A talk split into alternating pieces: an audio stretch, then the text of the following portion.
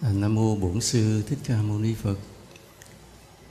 Hôm nay ta nghe tiếp về cái pháp số là hai số. Vì có hai số cho nên nó dễ trùng với cái loạt bài và những cặp phạm trù đối lập, hơi giống giống như vậy. Hôm nay chúng ta học một cái, hai cái khái niệm đời và đạo, hay gọi là thế gian và đạo pháp. Vì chúng ta hay nghe cái câu nói à, tốt đời đẹp đạo. Là chúng ta sống ở đời cũng rất là tốt đẹp mà là một cái người tín đồ trong đạo cũng rất là thiện lành. Là cả hai phương diện thì ta đều hoàn thành cái trách nhiệm của mình. Ta nghe như vậy. Như vậy đời và đạo là hai cái gì đó ngược nhau trái nhau và đã từng làm cho chúng ta bị dằn xé mâu thuẫn giữa hai cái cuộc sống đó. Mà chính vì có khi ta ta ta ta chỉ tốt đời mà không đẹp đạo, có khi ta chỉ đẹp đạo mà không tốt đời. Ờ, đem lại những cái điều, cuối cùng đem lại là những kết quả cũng không có hay gì cho cuộc sống của mình nên mới có cái phương châm đưa ra là sống làm sao, tu làm sao cho tốt đời, đẹp đạo. Ở một số um, ở một số nơi, ở một số khu vực, ở một số vùng, đôi khi người ta không chọn cái con đường dung hòa như Việt Nam, mà nhiều khi người ta lấy một cái làm chuẩn để áp đặt lên cái khác ví dụ như ở một số quốc gia, họ lấy cái tôn giáo là cái định chế chính mà mọi cái quy luật xã hội phải đi theo nó hết. Chỉ có tôn giáo thôi. Còn cuộc sống là phải theo tôn giáo, không có phân làm hai. Không có chuyện tốt đời đẹp đạo, chỉ có cái đẹp đạo thôi. Anh sống làm sao đó sống chỉ đẹp đạo thôi. Mà ai mà không có cái tín ngưỡng giống như họ, thì họ xem là kẻ thù. Ừ, những kẻ mà non believer những kẻ vô thần vô đạo không tín ngưỡng họ xem như kẻ thù. Thì ban đầu họ dẫn dụ để đi theo mà dẫn dụ không được coi chừng họ giết chết á. Vì có những cái, cái cái khu vực như vậy. Và ngược lại cũng có những cái khu vực thì họ xem cái chuyện đạo là chuyện tào lao là chuyện mê tín chuyện huyễn hoặc không có thật. Um, và họ cứ theo những quy luật của cuộc sống thực tế. Để cư xử mà ai có vẻ theo đạo thì bị họ kỳ thị. Cho rằng những người lạc hậu mê tín. Thì trên thế giới có nhiều khu vực như vậy. Nhưng mà riêng ở Việt Nam ta có cái phương châm là sống tốt đời đẹp đạo. Đó là ta dung hòa. Ta có một chủ trương khéo léo dung hòa giữa hai cái khái niệm này. Và vì ta có cái chủ trương là dung hòa hai cái khái niệm này, cho nên rõ ràng nó bộc lộ ra một điều là đời và đạo có vẻ như trái ngược và mâu thuẫn nhau. Và có những cái giải pháp đã chọn thiên một bên cho nó khỏe, nhưng Việt Nam ta thì hay chọn cái dung hòa, cái trung dung cái ở giữa. Và cái trung dung cái ở giữa đó mới là cái khó, chứ còn cái thiên một bên dễ lắm giống như ta đi một con đường ở một bờ ruộng này đó, nhỏ nhỏ, đi bộ trên bờ ruộng. Nếu té xuống bờ ruộng bên trái, lội nước mà đi dễ. Té xuống bờ ruộng bên phải dễ. Nhưng mà cứ giữ cho đi ngay trên cái đường trên bờ ruộng bé bé mà đi cho tới thì khó, phải tỉnh táo, phải thăng bằng. Giống như một người nghệ sĩ siết đi trên dây vậy, đi cho thăng bằng trên cái dây đó mới là khó, chứ còn cứ té một bên nó dễ cái đâm đầu ngã cái té một bên. Nhưng mà té rồi thì là một sự thất bại. Mà Việt Nam ta rất là lạ.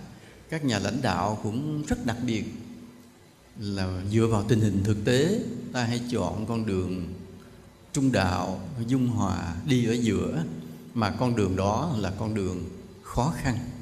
À, ví dụ như ta nghe chữ mà kinh tế thị trường định hướng xã hội chủ nghĩa đó cũng là một loại dung hòa mà con đường nó khó đi, mà con đường nó thành công. Nên có một lần vị thầy nói chuyện với một cái người nước ngoài, rồi họ mới phân tích có một cái bài viết gần đây. Nó theo cái thống kê gần đây, cái cái số quốc gia mà có cái tính cách dân chủ cái vẻ nó giảm giảm, bởi vì trào lưu của thế giới là phải dân chủ. Nhưng mà khi họ thống kê những hoạt động quan sát thì họ cho rằng cái khuynh hướng dân chủ đang giảm trên toàn cầu. Thì trong cái cuộc nói chuyện họ khảo sát ý kiến mình thì họ hỏi thấy quốc gia bạn thì sao? Tôi nói quốc gia tôi chọn con đường trung đạo ở giữa mà chúng tôi thấy an toàn mà ổn định. À, chúng tôi không độc tài chúng tôi cũng không thả lỏng. À, chúng tôi gửi đi trung đạo mà đất nước chúng tôi rất là bình yên rất là dễ chịu cái cái ông nước ngoài đó, ông gật gù ông nói cái ý này hay à ý này hay. Chứ thường thường người ta cứ nghĩ rằng cứ phải dân chủ, thoải mái, buông lỏng hết mới là tốt, mới gọi là tiến bộ. Nói không, tôi không thích chuyện đó, tôi thích cái gì nó trung dung. Mà đây là con đường chúng tôi chọn, nó an toàn. Nên khi ta nói về cái tốt đời, đẹp đạo là ta đang chọn con đường trung dung ở giữa giữa hai cái khái niệm mà có vẻ như nó trái ngược nhau. Một số nơi họ chọn một bên dễ. Nhưng dễ rồi bắt đầu mới xin chuyện cái gì dễ thường là không đưa đến tốt đẹp lắm. Còn cái trung dung khó đi, vậy chứ mà về sau kết quả nó tốt đẹp đó vậy. Bây giờ hỏi, đời hay là thế gian nghĩa là gì? Nghĩa là những điều, những cuộc sống thực tế bình thường, gọi là đời gọi là thế gian. Khi chúng ta vừa mở mắt chào chào đời, chứ không có ai mở mắt chào đạo cả. Thấy không? Cái câu nó rõ ràng vậy, em vừa mở mắt chào đời, chứ đâu có em vừa mở mắt chào đạo. Rồi ít bữa sau mới đem vô nhà thờ rửa tội hay là gì đó, quy y rồi đó, tính sau. Chứ mở mắt thì chào đời cái đã. Vậy đời là cái cái thực tế, có sẵn, có trước chúng ta. Với vô số gì? Vô số cái hình thái, vô số điều kiện vô số hoàn cảnh vô số nhu cầu thực tế trong cuộc sống này. Ví dụ như ở đời ta phải ăn, ta phải mặc, ta phải có gia đình, ta được nuôi dưỡng, ta được giáo dục, rồi ta phải có công an việc làm. Bắt đầu ta lại chăm sóc lại người thân của ta. Ta có bạn bè, có đồng nghiệp, ta có trong một cộng đồng, ta có trong quốc gia, ta có cái luật pháp quốc gia, rồi có hệ thống chính trị, đủ thứ chuyện hết trơn là nếu nói chỉ nói một chữ đời hay nói một chữ thế gian là mấy triệu cái vấn đề, cả tỷ cái vấn đề ở chung quanh ta, bao vây lấy ta. Thầy thấy giống như thầy để buổi sáng thức dậy, cho tới khi thầy xong hết công việc của thầy, mà rồi sau đó mới chuẩn bị để làm việc bình thường. Thầy thấy thầy đi qua rất nhiều khâu, từng chút lắc nhắc lắc nhắc vậy đó nổi cái cuối cùng mà đeo cái đồng hồ của tay, rồi bắt đầu mới đi lên lễ phật, là đã đi qua rất nhiều khâu, từ lúc mở mắt cho tới cái lúc đó. Ngồi thì chỉ có cái chút xíu mình thôi mà đã ra nhiều chuyện, nên cuộc sống không hề đơn giản. Mà nếu mình sống đơn giản tí nữa, là mình là thứ ở dơ. Không làm đầy đủ những cái cái cái cái thủ tục của một cuộc sống của một con người, rồi mình đang là bê bối, nên phải phải đầy đủ hết mọi thủ tục rồi phải tập luyện, rồi phải ngồi thiền, rồi phải thay đổi trang phục. Dọn đâu đó hết trơn rồi đó. Vậy mà còn phải có thị giả phụ, là mở cửa xong gọi thị giả đem cho sư phụ miếng trà con. Thì phụ giả lên bưng cho miếng trà rồi thì phụ, thị giả phải vô dọn giường, dọn chiếu, rồi sắp đồ lại cho nó ngay ngắn lại. Mà sư phụ ngủ là ít có quậy đó chỉ nằm im lặng rồi kéo cái mền qua đắp xíu nếu nóng bỏ ra nó lại thôi. Chứ không có quậy lung tung đó. Nhưng mà mà cũng phải xếp gọn lại. Mình thấy cái nhu cầu đó là chuyện nhỏ thôi. Chứ còn trong thực tế cuộc sống vô số điều vô số điều. Ví dụ ta chỉ cần thiết lập một mối quan hệ với một con người quá nhiều điều phải phân tích. Người đó tốt hay xấu người đó giàu hay nghèo cùng đẳng cấp hay không đẳng cấp chơi với ta có lợi hay hại hay người đó cần ta giúp hay là ta hay là người đó có thể giúp ta quá chừng một vấn đề chỉ là một con người hoặc là ta muốn đi tìm một việc làm một công an việc làm quá nhiều vấn đề ở xã hội có cần công việc đó hay không cơ quan nào cần trình độ ta có đáp ứng được hay không à, rồi làm cái lương hướng bao nhiêu làm được nhóm lâu dài hay không ông chủ có tốt không? Quá chừng chuyện em muốn xỉu. Mà thế gian là như vậy cuộc đời là như vậy. Người ta sống giữa cuộc đời này ta đầu ta phải xử lý vô số việc trong từng giây từng phút từng ngày từng giờ và có nhiều người xử lý thất bại, đâm ra căng thẳng và thấy cuộc đời là rất là khổ. Còn người nào xử lý thành công thì cái thành công đó đem lại cho ta một chút vui vẻ. Cái là ta có cái sức mạnh để đi tới tiếp trong cuộc sống này. À nói ví dụ, về nói chuyện tình yêu nam nữ thôi. Cái hai người lớn lên gặp nhau, thương nhau. Thương nhau, người này thương qua kia thương lại, cái thấy hạnh phúc rồi bất chợt cái bữa giận nhau. Cái hết hạnh phúc là đau khổ. Rồi à, mà nếu đau lúc mà đau ta đang đau khổ vì tình đó mà ta đã gặp được sư bác từ tân thì rất là đỡ. Nên là còn có nỗi an ủi.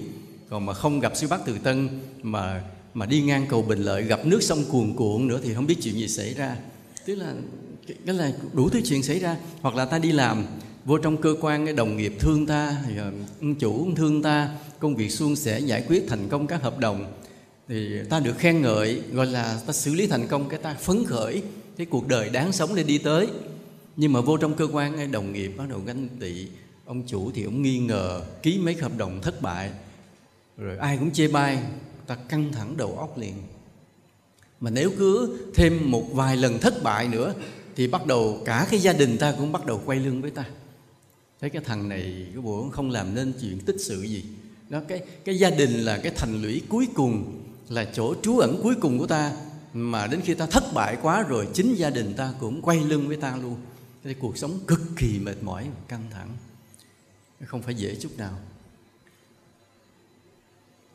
Và có những người sau khi quan sát thấy cuộc đời mệt mỏi quá, mới quyết định là giải thoát. Trốn vào một cái nơi non cao rừng sâu một cái mảnh ruộng mảnh vườn vắng vẻ ở cho nó đỡ phải à, đối phó với cuộc đời. Cái giải pháp đó đúng không ạ? À? có người lắc đầu người lắc đầu mấy người giỏi lắm á. Mới dám lắc đầu.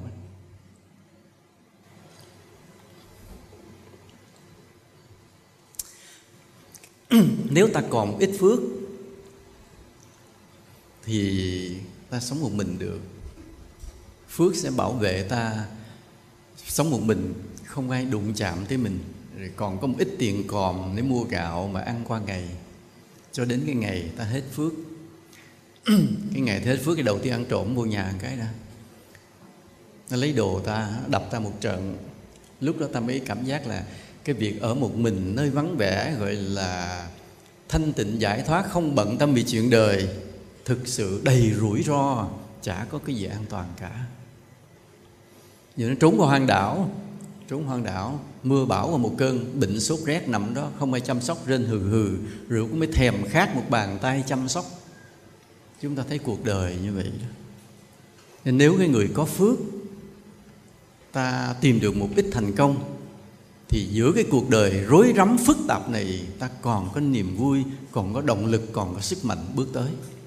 Còn nếu thực sự ta không có phước, thì thế gian này là một nơi nguy hiểm để sống. Thầy có xem bộ phim một cái nước đông âu nó ai đã viết chữ trên cái bức tường to, the world is a dangerous place to live. Thế giới này là một nơi nguy hiểm để sống nếu ta thiếu phước, nên cuộc đời là những điều thực tế, nhưng cũng cay đắng, cũng nghiệt ngã. Mà ta không trốn được, tại vì ta lỡ đầu thai vào đây rồi, cái số phận của ta, cái nghiệp duyên của ta đã gieo vào cuộc đời này rồi, ta không có trốn được, không có trốn được. Giống như một người mà ở tù, thì nằm trong đó, đừng hòng trốn, mà trốn ra bị lính bắn chết liền. Vậy cuộc đời là như vậy. Và trong cái cuộc đời mà nhiều cái rủi ro, nhiều cái nguy hiểm, nhiều cái bất toàn, đó thì lại xuất hiện đạo. Đạo là cái gì?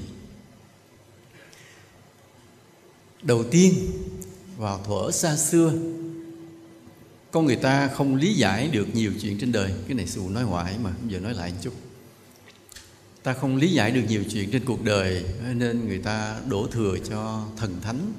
Nên thần thánh là một lối giải thích về cuộc đời như một dạng khoa học của ngày nay vậy. Ví dụ như mưa trên trời rơi xuống hồi đó làm gì có chuyện biết mà do cái hơi lạnh làm ngưng tụ mây hơi nước mà thành giọt nước rơi xuống đâu.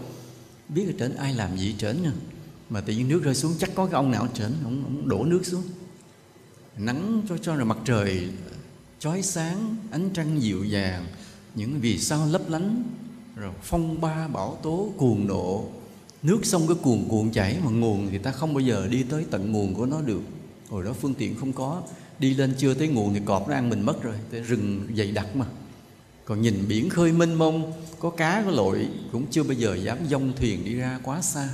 Không biết gì và nghĩ rằng ở dưới đáy biển sâu thẳm là một thế giới của long vương khác nữa, là con người ta cứ giải thích mọi điều bằng cái suy nghĩ tưởng tượng của mình và thường gán cho thần thánh. Nên trong thuở đó, thần thánh đóng một vai trò rất quan trọng trong tâm tưởng con người. Rồi cái hiện tượng những người chết nằm mơ thấy họ trở về báo mộng, hoặc là có những cuộc tiếp xúc với cái vong linh, đó là những điều có thật thôi. Chứ chẳng có gì là mê tín đâu. Chuyện mà người chết có linh hồn là chuyện bình thường mà. Thì nó lại càng củng cố thêm cho con người về cái khái niệm thần thánh siêu hình chỉ có cái người chết thì bình thường, nhưng mà thần thánh thì chắc là cao siêu. Và với cái trí óc thông minh của con người người ta theo dệt càng lúc càng nhiều về cái khái niệm thần thánh đó. Xem như đó là một lối giải thích cho những điều mà con người chưa hiểu. Nên thuở ban đầu, tôn giáo chính là một loại khoa học để giải thích mọi hiện tượng của xã hội nhưng mà khổ cái giải thích trật cái nó thành đạo đi đường khác luôn. Chứ nếu mà người đó giải thích đúng thì tôn giáo đã trở thành khoa học đồng hành tới bây giờ. Nó không còn có cái chuyện đạo và đời trái nhau nữa. À, nhưng mà vì giải thích trật cái thôi là họ trở thành một thế giới khác. Thế giới là gì? Thế giới của thần thánh. Mà thần thánh có uy lực có quyền lực có quyền năng. Là mưa mà ông còn tạo ra được thì chắc là nhiều thứ trên trái đất này cũng tạo ra được à, chắc là vậy là trời đất đều cũng tạo ra con người ông cũng tạo ra sông núi ông cũng tạo ra trăng sao ông cũng tạo ra. Nên toàn những cái đó là những cái suy luận của con người. Chỉ vì sao? Chỉ vì nhìn cái cơn mưa trên trời rơi xuống. Mà suy luận dần suy luận dần ra tất cả đều do ông trời ông tạo ra. Là sự suy luận. Và nếu ông trời ông có quyền năng đến mức độ như vậy thì mình ngu gì không định ông. Đúng không ạ? à? Ngu gì không định ổng nên mà định ổng cách nào? Bắt đầu biến thành một nghi lễ của tôn giáo từ bây giờ. Đó, ta bắt đầu có những câu kinh, câu tụng, quỳ lại ca ngợi thành nghi thức tôn giáo luôn. Nên ban đầu tôn giáo là một loại khoa học giải thích cuộc đời, mà rồi giải thích dần dần, rồi biến thành có cái cái khái niệm nịnh thượng đế gọi là, ta gọi là tôn thờ thượng đế. Và cần có cái nghi thức cho cái việc tôn thờ đó biến thành nghi lễ của tôn giáo. Và lúc đó người ta thấy rằng cái việc nghi lễ tôn giáo là một chuyện bình thường, nó là khoa học. Cho đến cái ngày cũng đổ thừa tại mấy cái ông toán học, vật lý học, mấy ông hóa học, mấy ông khoa học đó. cuộc đời rắc rối tại mấy ông đó. Ta làm bài toán không ra là tại mấy ông đó, tại ông nghĩ ra toán, bây giờ ta mới học chứ ông đừng nghĩ ra toán đâu ai bắt mình học đâu. Tự nhiên ông lập ra cái món logarit. Giờ mình phải học giải toán, gần muốn khùng luôn. Ông lập ra tích phân phương trình, bất phương trình. Ôi, đủ thứ chuyện trên cuộc đời là mình phải học. Chứ nếu không có mấy ông lập ra cái đó, mình không cần phải đi học. Sướng không à? Sướng vô cùng. Còn bây giờ, tại mấy ông đó là mình phải sách vở, sách viết. Một ngày mà lên trường đi học là bị phê bình điểm thấp, điểm cao, đủ thứ chuyện. Tại mấy ông khoa học cũng tại mấy ông khoa học, tách cái đạo ra khỏi cuộc đời. Bắt đầu giải thích được từ từ hết. Sông từ đâu mà có, nước mưa từ đâu xuống, nắng tại sao tại sao có ngày, tại sao có đêm. Mấy ông dần dần dần dần khám phá, dần dần khám phá và cái ngành vật lý thiên văn vũ trụ càng lúc nó càng tiến bộ. Càng tiến bộ, nhìn xa xa thâm thẳm vào trong vũ trụ, cho tới những cái thiên hà, những cái tinh cầu. Mà nó cách mình tới là mấy tỷ năm ánh sáng những cái khái niệm đó mình nó nó ngoài cái đầu óc của mình hình dung ra được cái khoảng cách xa xôi đó. Ngoài cái cái cái, cái ý thức của mình. Thì với cái mà những cái người mà họ học về cái ngành thiên văn vật lý vũ trụ đố nói họ tin ông trời. Đố kêu họ tin ông trời bắt họ tin được khen hay tại vì mọi chuyện đối với họ là gì? Là quan sát là tính toán chứ không có cái chuyện niềm tin mà cái niềm tin chỉ bắt nguồn từ một vài cuốn kinh mỏng và một vài trang giấy sơ sài.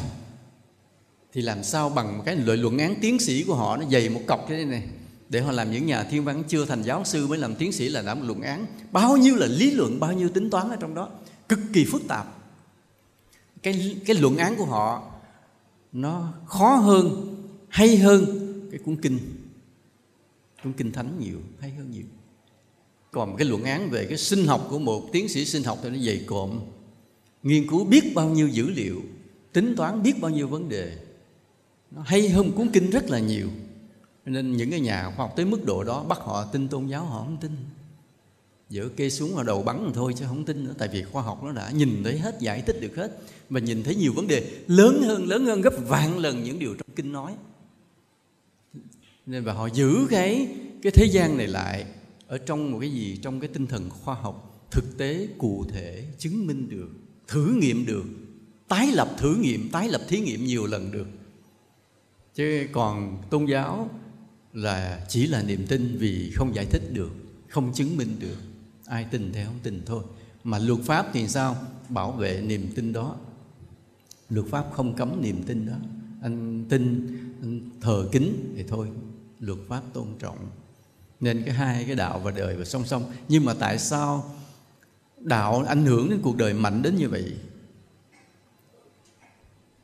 Đến nỗi ta phải phân làm hai loại, ngược nhau là đạo và đời, thế gian và đạo pháp. Tại sao ta phải phân biệt người đạo? Vì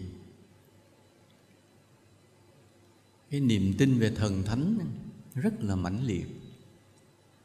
Mà khổ một nỗi, thần thánh cũng có thật chứ không phải không có. À chỉ có cái điều là con người hiểu về thần thánh không chính xác, thành ra mê tín. Chứ nếu ta hiểu về thần thánh chính xác, thì thần thánh cũng là một cái phạm trù của khoa học. À.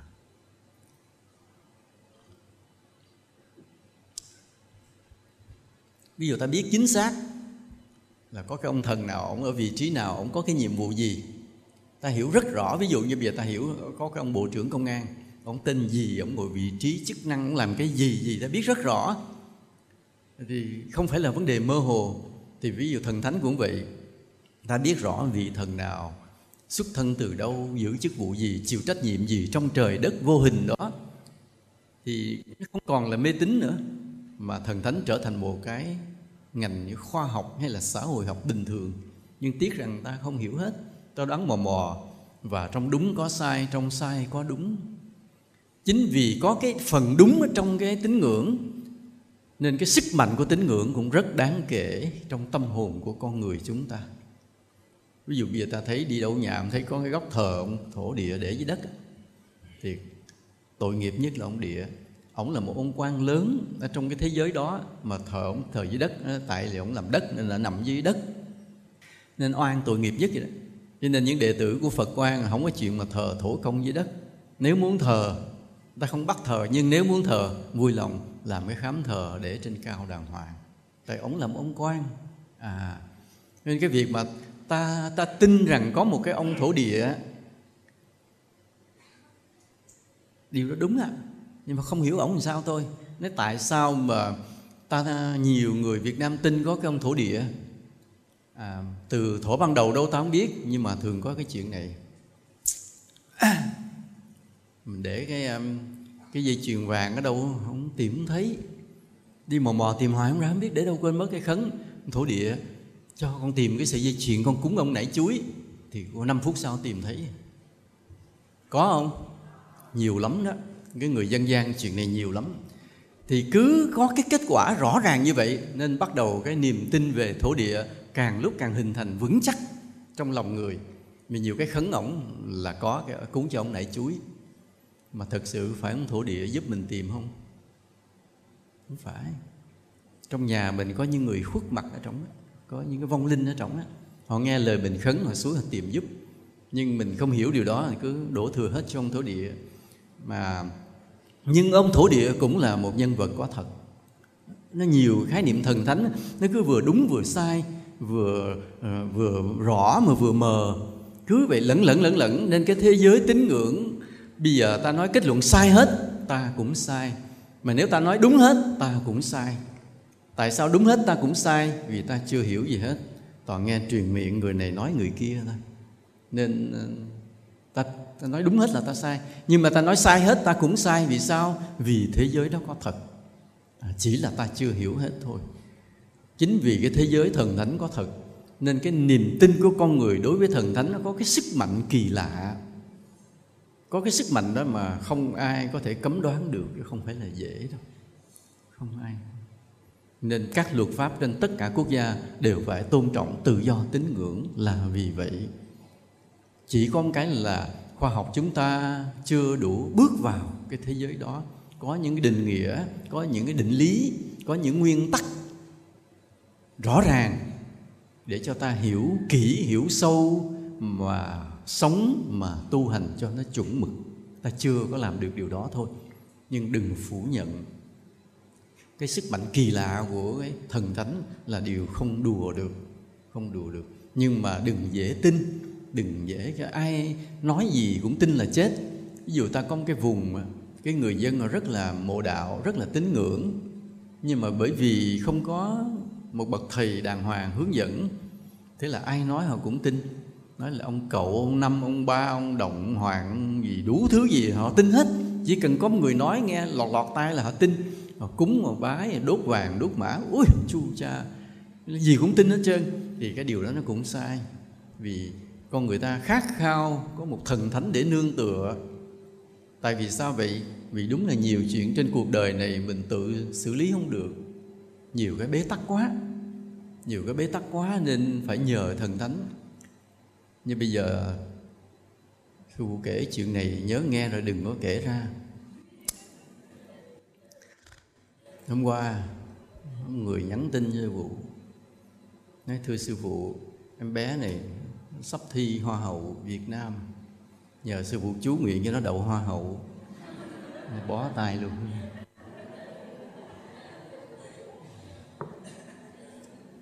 Phụ mà chú nguyện được phụ chú nguyện cho trí thành đậu hoa hậu liền. Chứ à, sao mà mà mà chú nguyện cho ai? Dạ. nghĩa là nghĩa là sao? Nghĩa là thần thánh có cái nhiệm vụ là xử lý những cái việc mà con người không xử lý nổi. À, ví dụ bây giờ bệnh quá bí quá thì nói nhờ thầy chú nguyện thì thôi cái đúng đó là thôi phải làm không biết có hết không hết thì thôi cũng là nhờ ơn trên. Mình nghĩ như vậy nhưng mà chú nguyện để đậu hoa hậu nữa thì đúng là thế giới này như mới có một lần đầu thì phải. Mới có lần đầu. Quá tới à, phương trinh còn chưa nhờ dù chú nguyện đây rồi. Nói là con con này có khả năng thi hoa hậu lắm mà đâu có nhờ mà có nhờ sư cũng không dám làm. Ở con rớt cái mất uy tín sư phụ. Gan thì cũng nhận hay thiệt. Ai nghĩ ra tới cái chuyện đó cũng siêu thiệt. Dạ. Rồi thi hoa hậu mà nhờ sư phụ chú nguyện siêu thiệt bỏ tay luôn. Có thiệt đó nha. Bởi vì nghe đây thôi, đừng nói ra ngoài, người ta biết, người ta cười. Nghe không? Nghe rồi máu bụng thì từ cái thở hồng hoang của địa cầu như vậy, của loài người như vậy, cái khái niệm về thần thánh, về tín ngưỡng nó cứ phát triển dần theo năm tháng. Thì nó cứ lẫn đúng lẫn sai như vậy. Bởi vì thần thánh là có mà nhưng mà người ta hiểu về thần thánh không kỹ thôi. Cho nên cái chuyện về tôn giáo, về tín ngưỡng nó cứ đúng, cứ sai, cứ đúng, cứ sai, cứ lẫn qua lẫn qua, lại như vậy. Có khi người ta có khái niệm đúng thì người ta trở nên cao thượng một cái. Người ta sai, người ta trở nên mê tín tà kiến một cái. Cứ con người cứ vậy, cứ lẫn quẩn lẫn quẩn và không được cái công đức trọn vẹn. Ví dụ bây giờ, nói rằng chứ, có ông thần trên cao đó, ai mà ác ông ông bẻ cổ tụi bay à tụi bay đừng có sống với nhau mà thất đức nha. Còn tụi bay sống nhau cho đàng hoàng có gì chia sẻ giúp đỡ thì ông trời ông thương, ông thưởng cho mùa màng được tươi tốt, được nhiều cái may mắn. Cái câu nói đó, vô tình sao? Rất đúng. Thế là vì sợ, vì tinh thần thánh, thế là người ta ráng sao? Đối xử tốt với nhau, không dám đối xử ác độc. Thứ chính cái niềm tinh thần thánh này tạo nên điều tốt đẹp cao thượng cho cuộc đời này. Nên thần thánh, cái niềm tin thần thánh, tôn giáo, tín ngưỡng cũng đã đem lại được cái lợi ích cao đẹp cho cuộc đời này. Là lúc đó đúng, nhưng bây giờ nó thêm cái này nữa. Cả năm trời tôi bay làm ăn mà tôi bay không cúng ổng cái gì tôi bay phải đi là, cắt cổ mấy con trâu đi, để đi cúng đi, lấy máu tưới. Thì bắt đầu là tầm bậy rồi đó. Bắt đầu là cũng vấn đề tâm linh mà bắt đầu tầm bậy, bắt đầu sai. Hoặc là người ta nói, năm nay nước sông dâng lên cuồn cuộn là tại vì hà bá đòi cưới vợ hồi xưa là có đây bên trung hoa có đó. Cho nên phải tìm cô gái đẹp trong làng thả sông để cho cho hà bá cưới. Cái đem dòm cô nào đẹp đẹp mà cỡ phương trinh gì đó cột bỏ lên bè thả trôi xuống sông cho nó chìm. Để làm vợ hà bá. Thì con có chào phật tử huynh đệ chưa? Đứng lên chào đi con. Đứng lên quay lại chào huynh đệ đi con. Rồi, rồi, rồi ngồi xuống. Cái um, thì cái chuyện thần thánh nhưng bắt đầu sao? Tào lao tầm bậy sai. Nên cái tín ngưỡng là như vậy nó cứ đúng cái sai cái đúng cái sai. Khi nó tạo nên một một cái khái niệm về đạo đức thánh thiện nhưng có khi thành tà kiến lạc hậu mê, mê, mê tín và ác độc. Rồi cái cái tín ngưỡng đó hồi xưa là vậy cho đến một ngày có một con người đến với trần gian bước đi trên cái thảm hoa giữa tiếng nhạc chư thiên vang lừng trời mưa, nước ấm để tắm cho người. Hoa trời rơi rụng, hào quang cả đất trời chiếu bừng lên. Cho đến cái ngày có con người đó, mà ta sắp tới cái ngày kỷ niệm của con người đó, ngày 8 tháng 4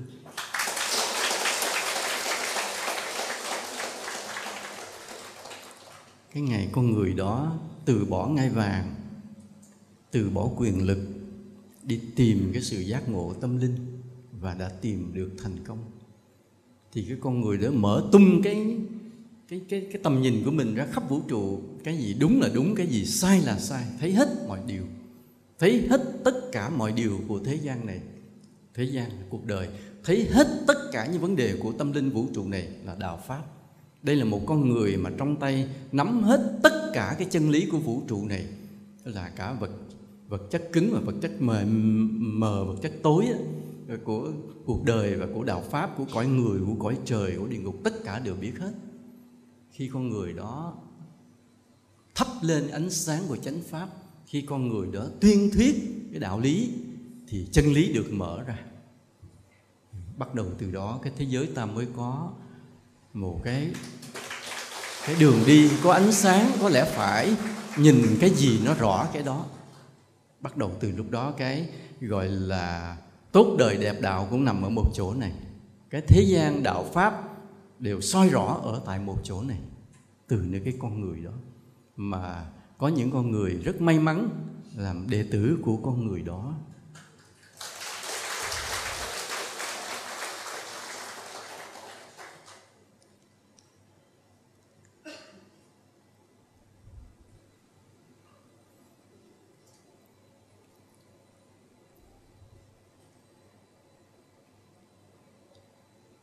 cái lời dạy của đức phật nó không đơn giản chỉ là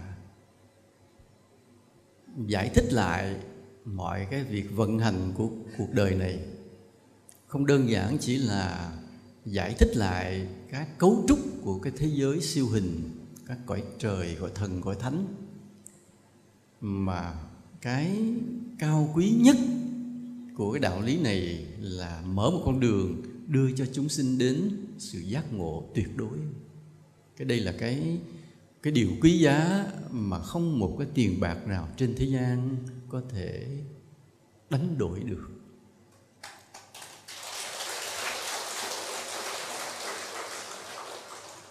Dù nói bình thường thôi ví dụ như nếu ta không biết đạo thì ta là những con người ích kỷ sống cái tìm cái lợi cho mình. À, hơn thua ai được thì hơn thua, câu mâu ai được thì câu mâu. Ganh ghét ai được thì ganh ghét. Mà chính những cái điều tầm thường đó cũng làm cho tâm hồn ta căng thẳng, dằn vặt và đau khổ. Đến khi ta có đạo pháp, ta thấy được những cái lỗi đó, ta thấy cái sự ích kỷ này là sai lầm, sự nhỏ mọn này sai lầm, sự ác độc này là sai lầm, cái tham lam này là sai lầm. Ta buông bỏ ra, ta bắt tay với huynh đệ huynh đệ cùng nhau tay nắm tay con đường phật pháp hoa trời bay.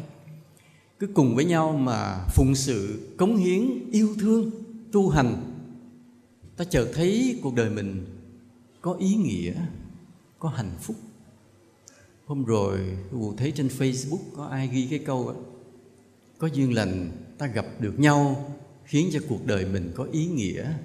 Là đúng như vậy. Hồi sáng nay vị sư bác cũng nói chuyện với với thầy sư bác khen. Sư bác nói hôm nay khóa thiền đến rất là đông. À, nói là chỗ ngồi không đủ mấy tầng mà không đủ chỗ ngồi.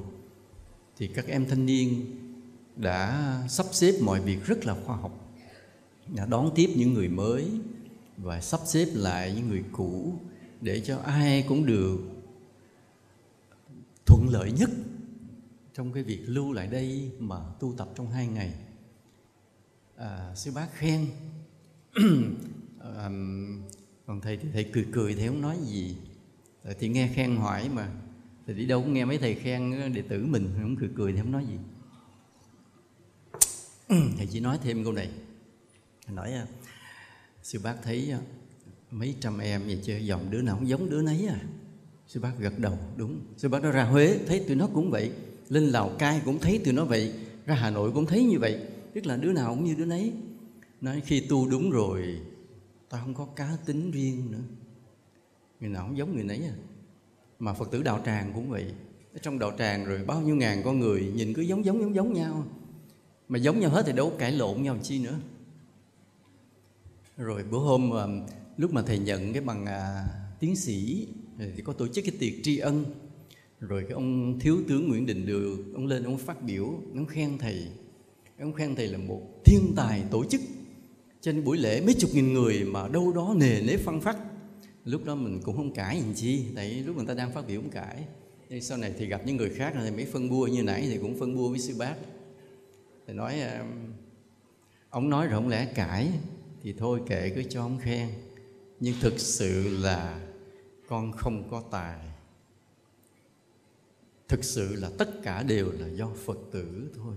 Từng em thanh niên, từng người phật tử mình, mỗi người đều có tu hành, mỗi người đều có cái đạo đức biết phối hợp với nhau, nhường nhịn nhau, hợp tác với nhau, hỗ trợ nhau, làm thành một buổi đại lễ tốt đẹp.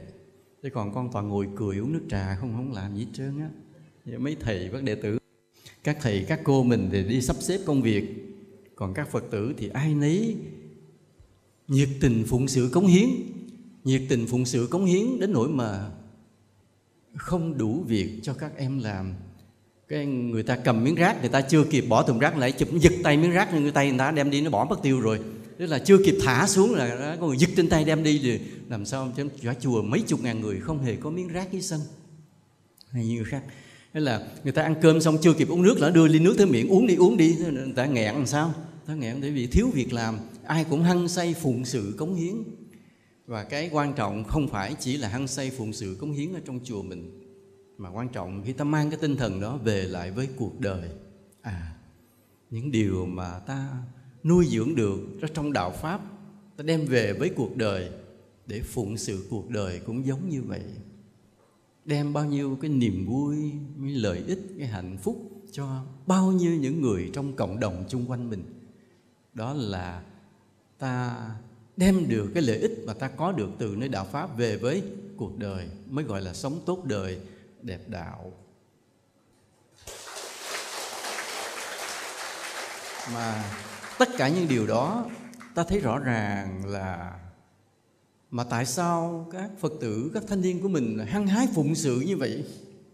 Bởi vì vui, đúng không ạ? À? đúng không? Vui không phải ngồi đó để người ta bưng cơm bưng nước tới mình mà vui mà chính là mình bưng cơm bưng nước mời người ta mới vui. Vui hơn ngồi cho người ta bưng cơm bưng nước hầu mình đúng không? Đúng không? Vui hơn. Nên thầy có làm cái câu thơ hãy đến mà xem chùa phật quan đại gia về đó cũng lầm than. Tức là ai mà giàu giàu về tới chùa thầy cũng phải làm ô xin hết đi bưng cơm bưng nước cho người ta. Còn giàu sang ở cất ở nhà giùm thầy. Tới đây làm ô xin giùm thầy hết. Nhưng mà mọi người rất vui đúng không à anh vinh có vui không? Ông này cũng đại gia nè. Đi hầu hạ người ta mà mình rất vui. Làm cho cuộc sống mình nó hạnh phúc có ý nghĩa. Tất cả những điều đó do đâu mà có? Do do cái người đó đó cái người mà ít bữa nữa chúng ta sẽ làm lễ tôn vinh cái ngày sinh của người. Cái người, con người vĩ đại, siêu vĩ đại, hạng nhất vĩ đại, vượt hết trên tất cả, không cái gì có thể so sánh được. Có một con người như vậy đã đến với trần gian, mở ra tất cả, thấy hết tất cả, biết hết tất cả và truyền dạy lại cho ta cái con đường chân lý, khiến cho ta làm sao? Khiến cho ta khiến cho ta có đạo pháp, có niềm tin mà không bao giờ bị mê tín. À còn các tín ngưỡng khác, nó cứ bị lẫn đúng sai đúng sai, khi thì đúng, khi thì sai, khi thì đúng, khi thì sai. Cho nên làm cứ cứ chập chờn chập chờn, làm cho những người mà những nhà khoa học họ nhiều khi họ kỳ thị và họ khó chịu. Còn riêng đạo Phật không bị cái đó. Đạo Phật không bị cái đó. Đạo Phật hãy nói tới đạo đức là đạo đức tốt cùng, vô hạn, vô biên. Mà nói tới cái sự nhận thức nhận thức cực kỳ thấu đáo mọi điều. Chính cái điều này bởi vì mới thuyết phục được cái ông cái ông mà khoa học hạng nhất, ông bác học hạng nhất là Einstein phải buông lời tán thán mà. Nếu có một tôn giáo mà đi trước khoa học thì chính là đạo Phật, chứ không phải là đạo nào khác. Ông là một nhà bác học nổi tiếng, nói ra những, nói ra những điều mà không ai hiểu. Ông hạng nhất vì nói những điều không ai hiểu. Nhưng có câu chuyện không biết có thật hay không, là ông bác học Einstein gặp ông sạc lô ông sạc lô mới khen Einstein cái lý thuyết khoa học của vật lý của ngài thiệt là cao siêu ngài giảng rất ít người hiểu. Rất người ông kia nó không thua ngài ngài không nói tiếng nào mà ai cũng hiểu. Khen lại ông sặc lô. Không biết câu chuyện nó có thật hay không sợ ai đặt ra bây giờ nó hay bịa lắm. Giờ hay bịa lắm. Ừ. Hay, um, đến nỗi là cái nhà bác học hạng nhất được gọi là hạng nhất. Tại sao là hạng nhất? Bởi vì ông Einstein ông đưa ra lý thuyết về cái tương đối bẻ gãy hết mọi khái niệm thông thường. Khái niệm thời đó nên khi ông giảng, nó là mọi người chân hững ví dụ như là người ta cứ nghĩ rằng cái không gian là cố định là một km, thì là một km, hay là một giờ là một giờ. Nhưng mà đối với Einstein nha, nó có một số tham số khi nó can thiệp vào, thì một giờ của người này coi chừng còn có nửa giờ của chỗ khác là một km ở chỗ này, coi chừng chỉ còn vài cm ở chỗ khác ạ. Cái điều đó các nhà khoa học không hiểu. Thế nào giờ chúng ta giải toán, chúng ta tính toán các khái niệm về vật lý, nó dựa trên các ổn định của các thông số. Một km là một km, không dư, không, thiếu một cái không không không không vết gì không có không có. Tất cả phải cực kỳ ổn định và chính xác, cực kỳ chính xác. Nhưng tới Einstein, ông bẻ gãy cái khái niệm đó. Ông mở ra cái lý thuyết về tương đối làm điên đầu hết, biết bao nhiêu nhà bác học đương thời. Mãi sau này dần dần dần dần rồi người ta mới chấp nhận cái lý thuyết của ông, mà mới hiểu rằng ông quá vĩ đại, quá vĩ đại. Ông đi vượt trước thời đại rất xa, ông mở ra một cái nền khoa học mới cho thế giới. Mà cái ông bác học vĩ đại đó, ông phải ca ngợi đạo phật. Bởi vì đạo phật xử lý một cái điều mà tốt đời, đẹp đạo. Cho tam cái luật nhân quả cực kỳ thấu đáo để ta sống giữa cuộc đời này sao? Hy sinh phụng sự cống hiến đạo đức thánh thiện, bình an, hạnh phúc. Bởi vì khi ta giúp người, ta tìm lại được cái niềm vui. À ta hy sinh, ta nhẫn nhục, ta bao dung, thì chính ta lại được hạnh phúc. Thì luật nhân quả đã xử lý điều này cho ta. Và nếu nói về các cõi trời, các cõi địa ngục, thì đức phật mới là người mà giải thích thấu đáo trời có bao nhiêu tầng, trên cõi trời có bao nhiêu loại thiên tử. Những loại thiên tử, có những thiên tử vì do phước lớn quá mà sinh lên cõi trời, có những thiên tử là do tâm hồn đã chứng thánh vị mà sinh lên cõi trời, phân ra rất nhiều loại. Mà cả cõi trời cũng không phải vĩnh viễn, ở đó vài trăm năm, vài ngàn năm tái sinh trở lại làm cõi người. Rất nhiều, một số người ngồi đây đã từng sinh lên cõi trời rồi rớt cái ạch xuống đây. Vì hết phước. Cũng nhiều đó chứ không phải không đâu rồi thậm chí có địa ngục. Rồi tại sao có súc sinh? Rồi tại sao con người có tăng dân số dần? À, con người ở đâu ra đầu thai mà dân số là người cứ tăng? Tất cả những điều đó nó liên quan giữa đời và đạo giữa cuộc sống thực tế và cái thế giới siêu hình thần thánh bên kia. Thì đức phật xử lý hết nhìn thấy hết thấu đáo hết. Mà vượt hơn tất cả đó các tôn giáo khác các tín ngưỡng khác là khi mà nói về các cõi thần cõi thánh thì chỉ dừng lại ở chỗ cái niềm tin ta cung phụng, ta tôn thờ hay nói là nịnh đó thì để ta được được ban cho, được các thần thánh thương tình, thấy mình nịnh quá rồi thương tình ban cho một cái điều phúc gì đó, để ta sung sướng. Còn đối với đạo phật không, mở một con đường giác ngộ để nâng ta lên cái thánh vị tột cùng luôn. Nên cái giáo lý của đạo phật là một cái kho tàng quý giá ta không thể nghĩ bàn, mà hiểu điều này, ta phải thấy cái trách nhiệm của mình trong việc sao? Bảo vệ chánh pháp. Không bao giờ để cho phật pháp biến mất giữa thế gian này.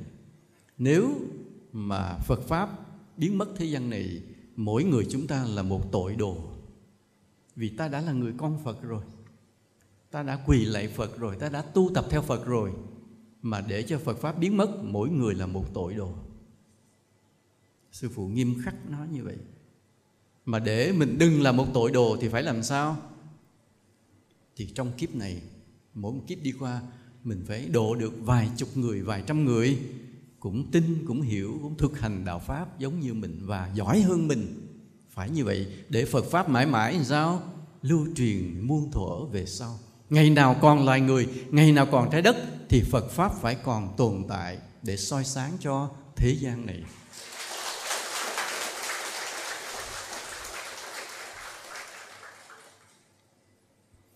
Ta phân tiếp thêm vài điểm chút này.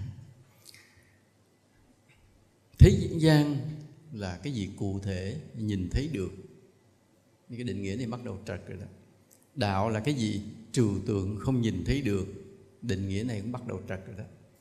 Nhưng mà tương đối thì nói vậy. Ví dụ ta nói đời, thế gian là gì cụ thể ta nhìn thấy được như hai với hai là bốn. Nhưng có những điều ta không nhìn thấy được nhưng nó là cuộc đời ví dụ như sóng vô tuyến điện thoại di, di động. Mình nói đây người ở đâu bên mỹ cũng nghe. Vì cái sóng vô hình không thấy được nhưng nó là một cái điều vật lý cụ thể. Thầy nói đây không có bắt dây mà loa nghe hết vì cái sóng vô tuyến nối với nhau. Rất nhiều điều mắt ta không nhìn thấy nhưng nó là có thật là một điều khoa học vật lý tính toán được hết. Ừ nên bây nhưng mà ta định nghĩa đời là cái gì cụ thể nhìn thấy được thì nói cho vui. Chứ nếu đi vào sâu nữa bắt đầu sai. Hoặc là nói bây giờ đạo là cái gì trừu tượng không nhìn thấy được, chỉ có tin thôi, cũng bắt đầu sai. Vì sao vậy? Vì thực sự có những con người bằng xương bằng thịt, ta nhìn thấy được mà họ chứng đạo rồi, họ là thánh rồi trong tâm họ là những điều cao thượng, tuyệt vời, thanh tịnh, thánh thiện. Thì tuy là mắt ta nhìn thấy họ được nhưng họ là đạo pháp, họ là thánh thiện, họ là tâm linh là những điều cao siêu. Yeah. Rồi ta có một định nghĩa nữa là thế gian thì kiếp người là tạm bợ. Vì làm gì làm rồi ai cũng phải chết. Không có ai không chết.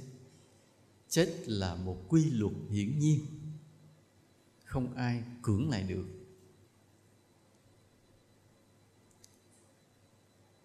Như sư phụ giảng hay vậy ta? Bắt đầu rồi đó. Bắt đầu là là người ngủ từ từ rồi đó. Tội nghiệp. Rồi đi rồi đi ra ngoài hà nội thì mới khoe với các phật tử.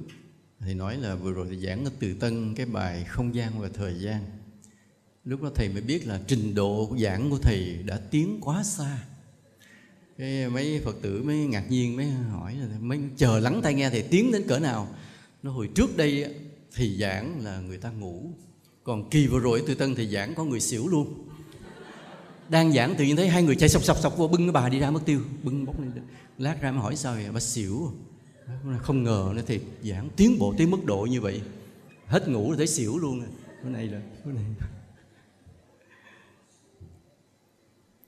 ta nói là kiếp người là tạm bợ rồi ai cũng phải chết. Một số nhà khoa học mơ ước đi tìm sự bất tử. Cái là đó là khoa học sẽ có cái giải pháp giúp cho người ta sống rất lâu gần như bất tử. Họ tin vào điều đó và cứ đi tìm. Thì cái đi tìm này nó ngược lại với quy luật của thế gian, ai cũng phải chết. Giống như ngày xưa vậy, rất nhiều nhà hóa học tin rằng có thể biến sắt thành vàng thời đó vậy họ họ viết bao nhiêu sách tìm tòi, thử nghiệm mấy ngàn năm trời. Thì họ thấy cục sắt cục vàng giống nhau mà, nhưng mà sắt thì giá trị thấp, vàng thì giá trị cao. Bây giờ nếu họ biến cục sắt này biến thành cục vàng thì họ giàu liền. Và để có thể thực hiện ước mơ đó, họ truyền đời từ ông nội, ông cố, ông cha, tới con, cháu truyền. Tiếng người này dạy người kia hoài, mà không bao giờ thành công. Tại sao vậy? Bởi vì họ không hiểu được bản chất của hóa học, của nguyên tố, của vật lý, cấu trúc, proton bên trong rồi electron bên ngoài, cực kỳ phức tạp. Không có đơn giản là chỉ chế qua xào lại cái tự nhiên sắt biến thành vàng. Không phải là đem cục sắt bỏ vô xay xay xay xay nghiền ra, trộn trộn rồi bỏ nước tiểu vô, trộn trộn, nấu nấu lên cái cục sắt biến thành vàng. Không có chuyện đó.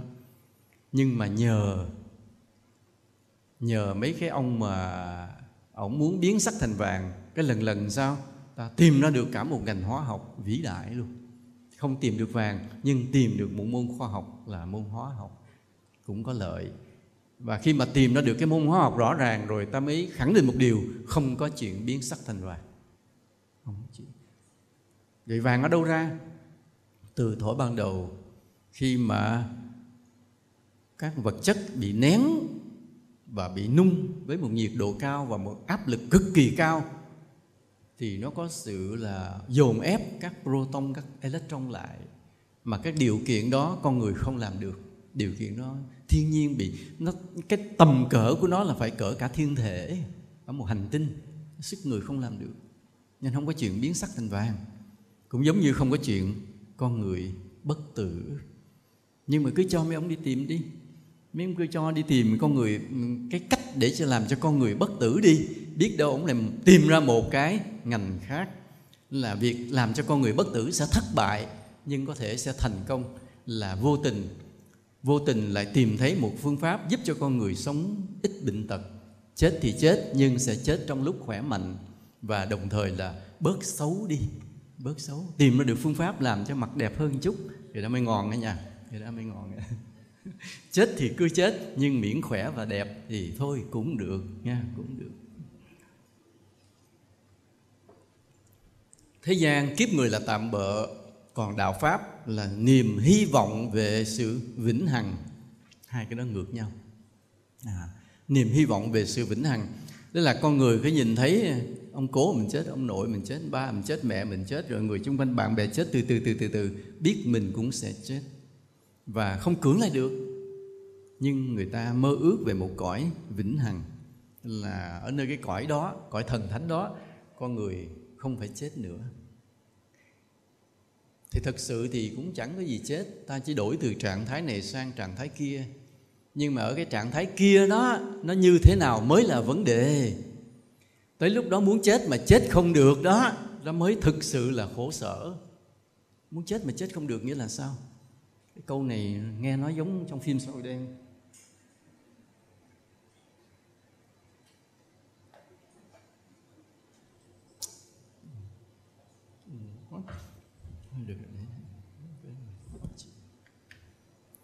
Nó giống trong phim xã đen không? Khi mà một tên xã đen nó, nó tra tấn ai nó mới nói thế này ta chỉ sợ tới lúc đó ngươi chỉ năn nỉ ta cho ngươi chết. À tại bị tra tấn khủng khiếp quá. Thì cũng vậy ở nơi cái cõi bên kia là cõi không có chết nhưng mà nó có hai loại không chết. Một loại là không chết rất sung sướng còn lại mình muốn chết chết không được nữa. Là ở đâu? Địa ngục khi con người ác độc, ác mà ngoan cố, mà ác kiên trì, không còn cách nào để có thể mà cải hối được, thì chết đọa xuống địa ngục. Ở nơi cõi địa ngục đó họ bị giam cầm, bị đánh đập, bị thiêu đốt. Đây là có thật, có những hình phạt có thật. Tại vì cái tội của người đó đó, luật pháp thế gian không xử lý hết. Tại vì luật pháp thế gian coi vậy cao lắm, bắn cái bùm tử hình rất là nhẹ. Mà tội người đó phải đem ra bắn ngàn lần. Nhưng mà trong luật pháp thì tối đa, cái bản án tối đa là tù chung thân hoặc là tử hình rồi thôi. Mà cái tội của người đó nhiều hơn gấp ngàn lần. Thì thôi, địa ngục mới xử tiếp. Mà địa ngục xử tiếp thì khi mình khổ quá, mình cầu chết cho nó hết khổ. Nhưng mà ở địa ngục là không có chuyện chết. Chỉ tiếp tục bị thiêu, bị đốt bị dao đâm bị quỷ sứ. À cắt lưỡi. Cái này mới hay nha quỷ sứ cắt lưỡi. À nên có những người nói bậy nói bạ thì khi chết xuống địa ngục bị quỷ sứ cắt lưỡi. À. nói cái gì gọi là nói bậy nói bạ mà bị quỷ sứ cắt lưỡi? Ta nói những điều vu oan làm cho người khác mất danh dự mất tài sản. À, Ừ, rồi trở nên là đau khổ đại khái gì đó mất danh đại khái vậy. Ta nói những điều ông thầy mình ông không có ngộ đạo mà mình cứ đồn ông ngộ đạo chứng đạo thì chết xuống quỷ sư cắt lưỡi liền. Nhớ cái đó. Cái thứ hai này mới ghê. Vì vừa rồi sư phụ có liên lạc với bên ờ, ở diêm vương địa ngục ông có ra quy định mới. Đấy, cái người nào mà nói sư phụ ngộ đạo chết quỷ sứ cắt lưỡi một lần là bầm một cái hai lần bầm hai cái mà, mà ai ngoan kỳ quá là đem lưỡi bầm bầm bầm bầm bầm bầm. Nên điều đó là cấm ngặt cấm ngặt. Nói con không nói con nghĩ trong đầu thì quỷ sứ đập bể đầu. À, điều đó là cấm ngặt. Mà muốn chết là chết không được nha. Bởi vì cái cõi đó là cõi không có chết. Thì nào tái sinh thì thôi chứ chết không chết. Ở nơi cái cõi người này đó ta hay có cái suy nghĩ đau khổ quá ta chết cho cho hết khổ. Nhưng đó là một cái sai lầm, chết rồi không hề hết đau khổ. Ví dụ ta thấy cái người đi thẫn thờ thẫn thờ lên cầu bắt đầu coi chừng rồi đó. Thì cái nước mà đi lên cầu mà không phải là đi thanh thản, vui cười, tươi tươi, mà mặt buồn rười rượi rười rượi, mà cái nhìn dòng nước thì lật đật làm ơn chạy theo kéo xuống hỏi cái chuyện gì. Chứ đừng để họ đi tiếp, họ nhảy cái ôm xuống thiệt à. Nên cái đi lên cầu cho nhiều dạng người lắm. Thì tại sao họ khổ quá? Và họ nghĩ rằng họ chết sẽ hết khổ, nhưng chết khổ hơn nhiều. Con người có thể chết nhưng cái khổ không hết. Khổ không chết. Vì nghiệp còn cái sợ là nghiệp còn. Còn ở cõi trời cũng là một cái cõi mà sống rất lâu người ta cứ tưởng là vĩnh hằng. Nhưng mà trên nó sung sướng. Vì sung sướng cho nên là cái thời gian nó trôi quá nhanh. Khổ như vậy. Ví dụ như cái người đó ở trên đời này làm được nhiều việc phước là cái khóa tháng nào cũng đi dự cái khóa thiền từ tân, mà ngồi thiền đàng hoàng, chứ không phải là trốn thiền, không phải đợi nghe giảng mà nghe. Rồi còn bình thường thiền không chịu đi. Mấy đó không có loại người đó ta phải ngồi khóa thiền. Trong khóa thiền mình thương yêu, mình hỗ trợ huynh đệ. Rời khỏi khóa thiền về nhà thì mình vừa làm phước giúp người, vừa giáo hóa mọi người biết đạo. Thì người đó, nhưng mà cái công đức làm chỉ được sinh lên cõi trời 500 năm thôi, không có nhiều mà lên cõi trời 500 năm nó sung sướng quá. Cho nên thấy cái vèo một cái giống như 5 năm. Thì mới, ôi trời, con mới lên có 5 năm vậy bắt con xuống làm người lại. Xuống dưới rồi mới phát hiện ra là thế gian, thế giới đã thay đổi quá nhiều. Không còn cái gì giống ngày xưa nữa. Là cái thời gian thì cũng giống như vậy, nhưng mà trong đó có cái yếu tố cõi giới khác biệt, yếu tố tâm lý cộng vào, làm cho cái thời gian ở cõi trời nó đi nhanh nhưng mà ta thì sao? Khi ta hiểu về thần thánh, ta cứ nghĩ đó là gì? Một cõi vĩnh hằng. Nên có một số tôn giáo cứ nghĩ về đó. Cứ chết đi, rồi ta sẽ được về vĩnh hằng với với với thượng đế. Nghĩ như vậy, nhưng không phải. Cái gì cũng có giới hạn. Không, chưa có cái gì đạt được tuyệt đối cả. Trừ cái người chứng được quả vị a la hán tuyệt đối không còn bản ngã thì mới đạt được cái tuyệt đối vĩnh hằng. Còn ngoài ra đều có cái cái giới hạn thời gian không hết. Rồi thế gian có những quy luật được tạo ra theo từng cộng đồng theo từng quốc gia. Cái quy luật đó có thể là những quy ước những nội quy thanh quy và là luật pháp hiến pháp à, hay những điều ước quốc tế vân vân. Thì do con người tạo ra thì con người tạo ra đó để phục vụ cho cho chính con người và để cho rằng là cho cộng đồng được ổn định, được yên vui, được trật tự nghĩ như vậy. Mà cao cấp nhất là luật pháp của quốc gia, bởi vì luật pháp quốc gia được bảo vệ bởi khẩu súng, bởi vũ lực. Nếu ai chống lại luật pháp là có đội thi hành án mà tới là xử lý liền, xử lý liền. Nên luật pháp có cái tính là cưỡng chế, mạnh mẽ và làm cho xã hội sẽ ổn định. Nếu đó là một hệ thống luật pháp tốt thì đất nước sẽ rất là tốt đẹp. Ý là như vậy còn ở trong đạo cũng có cái luật. Luật của con người tạo ra, luật của thần thánh tạo ra và cái luật tự nhiên vô hình. Luật con người tạo ra là gì? Ông đặt ra à một tháng mấy ngày phải đi lễ nha con người tạo ra. Đẻ con đem vào đây à, làm lễ liền nha, con người tạo ra. À lãnh lương là lấy bao nhiêu phần trăm đem nộp tôi nha à, con người tạo ra. Tức là những cái quy luật đó là do con người tạo ra rồi có những quy luật do thần thánh tạo ra bắt đầu mơ hồ. Bắt đầu ta không thấy những cái chi phối cuộc đời ta. Chi phối cuộc đời ta là ví dụ cái người nào mà um, ăn hiền ở lành sống có quy củ um, biết trên biết dưới biết nhường nhịn và biết chính xác những cái vị thần thánh của mình thờ thì thường là được nhiều cái phúc lành được nhiều may mắn vì ở trên với họ phù hộ nên ở trên cũng có cái quy luật là họ theo dõi ở dưới thế gian này là ai là người tốt thì họ phù hộ họ ra tay chứ không có để tự nhiên. Không phải để tự nhiên. Là ví dụ như là mình rớt cái ví tự nhiên đâu không bao lâu có người đến đưa cái ví trả lại cho mình. Mình mừng quá. Thì thực sự cái đó có, có sự tác động của thần thánh âm thầm.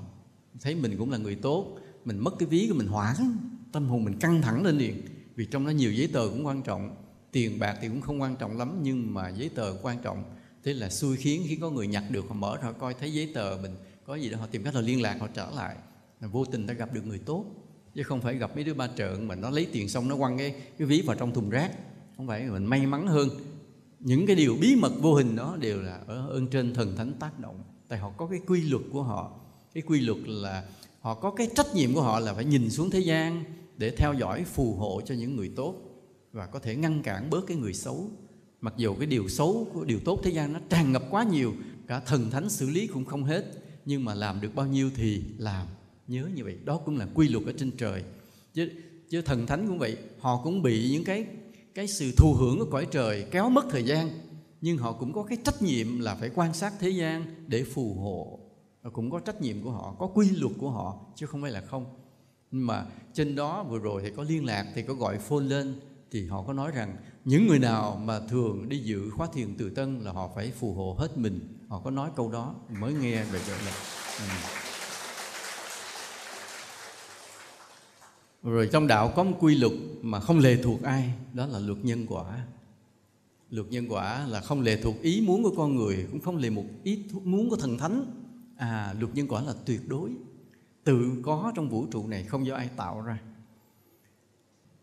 ông thánh căn đi ấn độ ông nói câu này à, thượng đế tạo ra mọi loài sau đó thượng đế tạo ra luật nhân quả rồi thượng đế đi nghỉ. Ý nói là đừng cầu mong đừng cầu nguyện thượng đế nữa mà hãy tuân thủ luật nhân quả hay dựa vào luật nhân quả mà sống làm việc mà tu hành. Ý thánh gandhi cũng nói như vậy nhưng ông nói một câu mà cái người đạo ấn độ có thể chấp nhận được vì bên đó là cái gì cũng thượng đế mà. Nói thượng đế tạo ra tất cả rồi thấy phiền quá, cứ ngồi sắp xếp phiền quá, thượng đế mới tạo ra luật nhân quả, rồi thượng đế đi ngủ. Không làm gì nữa. Mọi chuyện sẽ có luật nhân quả vận hành. Ý cũng thánh ngăn đi cũng nói vậy. Nhưng mà thực sự thì sao? Không. Luật nhân quả không do ý chí của ai cả. Hễ có vũ trụ, có vận hành là có luật nhân quả. Tự nó chi phối. Cũng giống như hễ có vật chất thì phải có lực hấp dẫn, có lực quán tính. Nó là điều tự nhiên như vậy. Không cần phải ai tạo ra nói ai tạo ra lực hấp dẫn, không ai tạo ra hết. Nó tự có hễ có vật chất, có khối lượng là có lực lực hấp dẫn và có lực quán tính. Tự nhiên vậy thôi. Ừ. luật nhân quả cũng vậy. Có vũ trụ này là có luật nhân quả. Nên cái luật này không do ai tạo ra, mà đức phật là người mà thấu đáo về luật nhân quả này đến tận cùng. Còn chúng ta nương theo phật, ta cũng học về luật nhân quả, nhưng ta hiểu từng phần, từng chút nhỏ nhỏ nhỏ nhỏ hiểu dần hiểu dần từng chút. Mà hiểu nhiều thêm chút nào thì ta đỡ đỡ ngu chút nấy ta đỡ sai chút nấy. À, ví dụ như ta hiểu là à, cứ giúp người thì mình được phước thì ta hiểu cái điều đó rất căn bản.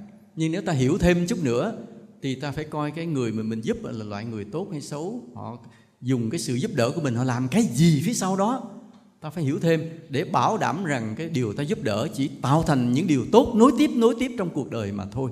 Chứ không phải sự giúp đỡ của ta qua cái người đó biến thành một điều tai hại cho cuộc đời. Chứ còn cái câu đầu là cái câu đơn giản của luật nhân quả, hãy giúp người được phước. Nhưng nó chưa thấu đáo. Ta thực hiện theo điều đó, coi chừng ta bị sai. Vì sao? Ta vẫn còn ngu. Nhưng mà nếu ta thực hiện cái điều đó sâu hơn, người đó tốt hay xấu, sử dụng điều ta giúp đỡ để làm việc gì? Gây tai hại cho cuộc đời hay là đem lại lợi ích thêm nối tiếp ở phía sau? Hiểu được thêm chút nữa thì ta sao có phước hơn chuẩn xác hơn ta khôn ngoan hơn thông minh hơn? Đó, luật nhân quả là như vậy. Và cái sự tuyệt đối của luật nhân quả thì chỉ có Phật mới hiểu hết. Còn mình nhờ Phật dạy mình hiểu từng phần từng phần từng phần dần dần hiểu ra. Nha. Um, thế gian.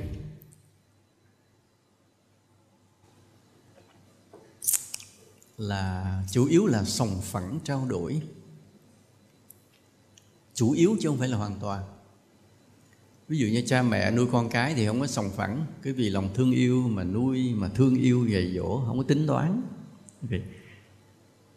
nhưng mà chủ yếu là con người với nhau đều là sòng phẳng. Ờ, ai bán mình cái gì mình phải trả tiền cái phần đó. Trao đổi cái gì phải đưa lại cái đó có qua có lại. Người ta đi dự sinh, sinh nhật mình rồi mai mốt mình phải dự sinh nhật lại. Người ta dự đám cưới mình thì mình nói lý do mình ở ế mình không có đám cưới không mời lại. Ví dụ vậy. Rồi, rồi. đó là cái hay đó. Cái đó là hay nhất. Người nên cái người ế là người mình không mắc nợ ai. Tại không cần ai phải đi đám cưới mình. Nên ngày 10 có người hỏi chứ Ngày 14 tháng 2 là ngày tình nhân Vậy ngày 12 tháng 4 là ngày gì? Là ngày ế, có gì đâu, ngược lại ngày đó. Dễ thì mồ hỏi hoài. Nhiều người hay nhắn tin hỏi Thầy tùm lum thèm thèm trả lời nó Có mấy cái đó mà suy luận không ra. 14 tháng 2 ngày tình nhân như vậy thưa Thì ngày 12 tháng 4 thì ông thèm trả lời nữa Nghĩ ra đi. Ế chứ ngày gì đâu. Thì ở thế gian cái sự sòng phẳng trao đổi là chính thì cái sự sòng phẳng này nó tạo nên một hệ thống mậu dịch thương mại của cả xã hội của cả thế giới. À, ta cần có cái cái sự sòng phẳng trao đổi làm thành cái hệ thống buôn bán thương mại mậu dịch và làm cho kinh tế phát triển. Và có những cái quy luật về cái sự mua bán này cực kỳ chặt chẽ. Có những hợp đồng mua bán cực kỳ chặt chẽ là nhờ vậy bảo đảm cái sự lưu thông hoàng hàng hóa sự trao đổi và nền kinh tế phát triển còn ở trong đạo thì sao? Cái nhường nhịn tự nguyện giúp đỡ là chính. Tự nguyện giúp đỡ là chính. Chứ không có giá cả. Không có giá cả. Thì nó là chính, có nghĩa là sao? Thì cũng có cái phụ. Cũng có cái phụ là sao? Ví dụ như bây giờ nói nhà con ba con chết. Bây giờ là nhờ thầy tới cúng giùm thì thầy mới nói à nếu vậy cúng thầy bấm ngoài xem ngày xong thì nó à bữa nay là giờ đó liệm ngày kia động quan rồi cúng em 49 ngày như vậy như vậy cái hòm như vậy dịch vụ thôi, thầy giá lấy con 150 triệu thôi. Vậy con cũng là chỗ thân tình với chùa, cho nên thầy giảm giá, chứ người ta thì lấy 500 còn con thì lấy 150 triệu. Thì cái đây là là cũng có giá cả, cũng có sự sòng phẳng, rồi đó. Cho nên thầy nói là cái nhường nhịn giúp đỡ là chính, nhưng mà đôi khi cũng có cái phụ, mà mình gặp cái phụ nhiều khi mình cũng cực lắm chứ không phải không. Mình gặp mình chính thôi. Chính là sao? Nhường nhịn giúp đỡ là chính, không có tính toán. Ví dụ như bây giờ như, bây giờ như thầy giảng ở đây thì đâu có kêu là mua vé, có không? Có ai bán vé ngoài không kìa không không không có. Tức là ai nghe nghe em nghe thôi. Rồi cái người nghe thấy cảm động quá, cái sợ thì không có cơm ăn mà đi giảng tiếp tháng sau, cho thầy ít tiền. Thì cái cho thầy tiền nó có có có có quy định không? Không, nên không có tính sòng phẳng ở trong đạo. Rồi hoặc là à, cái cha mẹ nuôi con cực khổ thấy con nó ham tu quá cho nó đi xuất gia mà không có tính toán tới cái ngày này mình già rồi ai nuôi. Cái đó cũng gọi là không có tính toán. Cái đó là nhường nhịn là giúp đỡ là cúng dường vậy. Rồi nhiều chuyện nhiều chuyện nhiều chuyện cao thượng ở trong đạo là do cái không sòng phẳng là do cái giúp đỡ tự nguyện. Nên hai cái tính chất như vậy. Và hai tính chất này bắt đầu nó lại sao? Nó đang xen vào nhau đang xen vào nhau là có những người mang cái tinh thần hy sinh phụng sự của đạo về với cuộc đời. Họ ở trong cơ quan, trong cộng đồng, trong làng xóm họ họ họ làm nhiều hơn cái họ thụ hưởng. Rảnh đi lụm rác, không ai thuê. Thấy trong làng có người nghèo, mang quà tới thăm. Không cần ai chỉ đạo ra lệnh. Rồi à, thấy đường hư, đi vá. Thấy đất trống, xin lại trồng cây là những cái điều mà là là là không có cần sòng phẳng là mang cái tinh thần của đạo về với với cuộc đời. Và cũng ngược lại cũng có người mang tinh thần của đời vô trong đạo ra giá. Ví dụ vậy cái chút đỉnh như vậy. Thì đôi khi nó cũng có cái gọi là hội nhập thế giới hội nhập giữa đời và đạo lại. À, nhiều thứ nữa nhiều thứ hội nhập kỳ cục như vậy. Mà ta hy vọng rằng là cái tinh thần mà không sòng phẳng tăng thêm nhiều trong cuộc đời này. Cái sòng phẳng cũng rất là cần vì nó là luật pháp, nó là thương mại, là kinh tế. Nhưng cái không sòng phẳng là chỉ có thương yêu, cho đi, phụng sự, tự nguyện. Ta cũng cần những điều đó trong trong cuộc đời của mình, làm cho cuộc đời nó bớt cay đắng, bớt chua chát đi nó đẹp hơn nó dễ chịu hơn hạnh phúc hơn cũng nhờ cái đó. Trong đạo thì à, cái đồng hồ này có đúng không không cái đồng hồ sư phụ bị chậm. À, à như, như vậy. Làm sư phụ cứ nói sư bác xong đồng hồ chạy nhanh không cứ hối mình hoài thì đó thì là sư bác nhìn đồng hồ này. Ví dụ ở trong đạo ở thế gian á, cái mối liên hệ huyết thống là quan trọng. À, cha mẹ với con cái với anh em với dòng họ là quan trọng, buộc ta phải có trách nhiệm với nhau rất là nhiều. Mà trách nhiệm đó không có điều kiện. Để bình thường ta phải có trách nhiệm với nhau, vì ta có liên hệ huyết thống với nhau. Có những người mà vượt khỏi cái mối liên hệ huyết thống đó thì hoặc đó là những con người phi đạo đức, hoặc đó là những con người rất cao thượng. Dù bây giờ con người đó cha mẹ sinh con ra mà không nuôi dạy con đàng hoàng bỏ mặt có khi vứt luôn.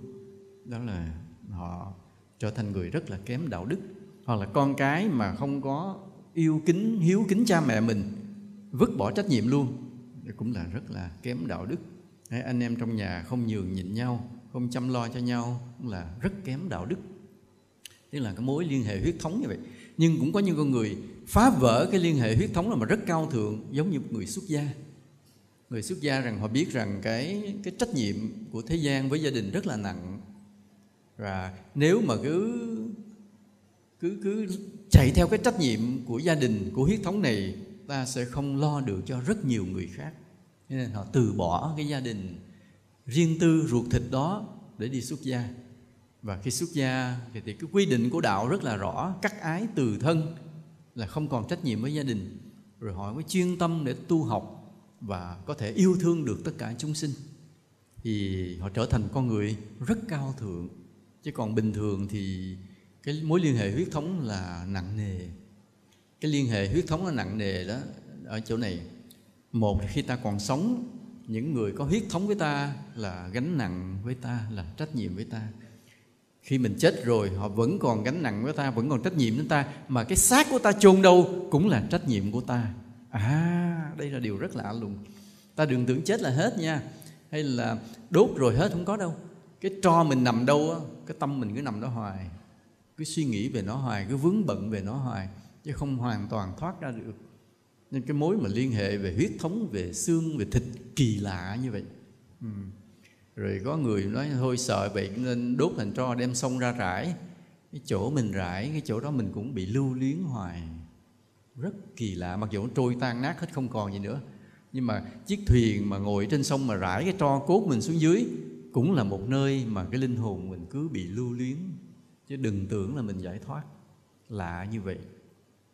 Nên cái, cái liên hệ huyết thống là một liên hệ mối liên hệ rất là mạnh của cuộc đời. Nhưng mà khi ta ở trong đạo thì ta đổi sang mối liên hệ khác là tình thầy trò và tình huynh đệ cái này nó mong manh nhưng nó lại cao thượng. Mong manh là nó không có ràng buộc huyết thống nhưng nó cao thượng là sao? Vì vì có đạo lý mà ta có trách nhiệm với nhau. À thầy có trách nhiệm với trò trò có trách nhiệm với thầy huynh đệ có trách nhiệm với nhau.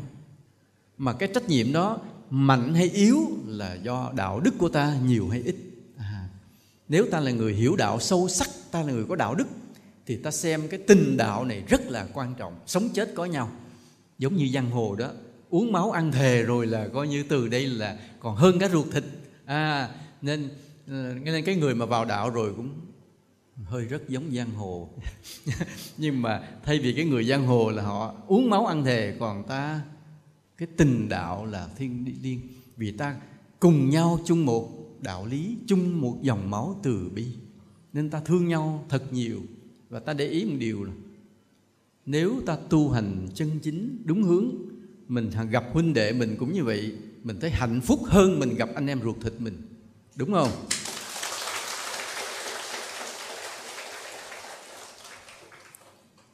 Ở nhiều người gặp vụ cái thang đó hoài.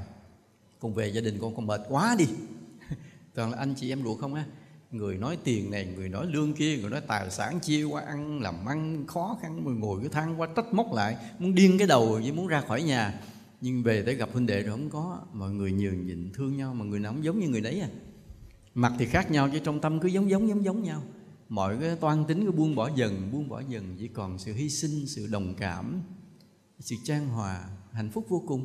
Mà thấy dễ chịu, mỗi lần gặp huynh đệ mình thấy lòng lân lân hạnh phúc nhẹ nhàng mọi cái căng thẳng mình buông xuống hết mình drop drop away. Nhưng mà ở đời không phải vậy. Nên vì vậy cái người mà đạo lý ít ít tu hành theo đạo lý ít đạo đức á, thì mối liên hệ huyết thống là một gánh nặng cho cuộc đời. Còn với người mà tu hành có đạo lý nhiều có đạo đức nhiều thì cái mối liên hệ của cái đạo tình đó mới là nặng vì ta thương nhau nhiều hơn thực sự thương không ràng buộc mà lại thương nhau nhiều hơn lại có trách nhiệm với nhau nhiều hơn. À, lạ như vậy lạ như vậy. Gặp nhau thấy hạnh phúc hơn nói chuyện hoài không chán. Còn mà gặp anh chị mình nói vài câu phát chán à ông toàn nói chuyện nuôi tôm nuôi cá gì đâu không lời lỗ phát mệt. Rồi đó giá vàng này lên xuống đô la lên xuống một nhà này bán lời bán lỗ mệt còn gặp đạo gặp anh em với nhau rồi ấy, cũng hỏi thăm nhau chút xíu làm ăn sao đỡ không em? Lúc này khá không này cũng đỡ rồi, rồi rồi sau đó mình nói chuyện tu hành cái nọ hạnh phúc vô cùng. Nên cái đạo và đời nó có cái khác ở đó. Ừ. Ở đời thế gian á thì cái cái kiến thức về khoa học kiến thức về nghề nghiệp là quan trọng. Để để ta sống mà ta có làm nghề ta mới sống được ta có kiến thức về khoa học ta mới sống được.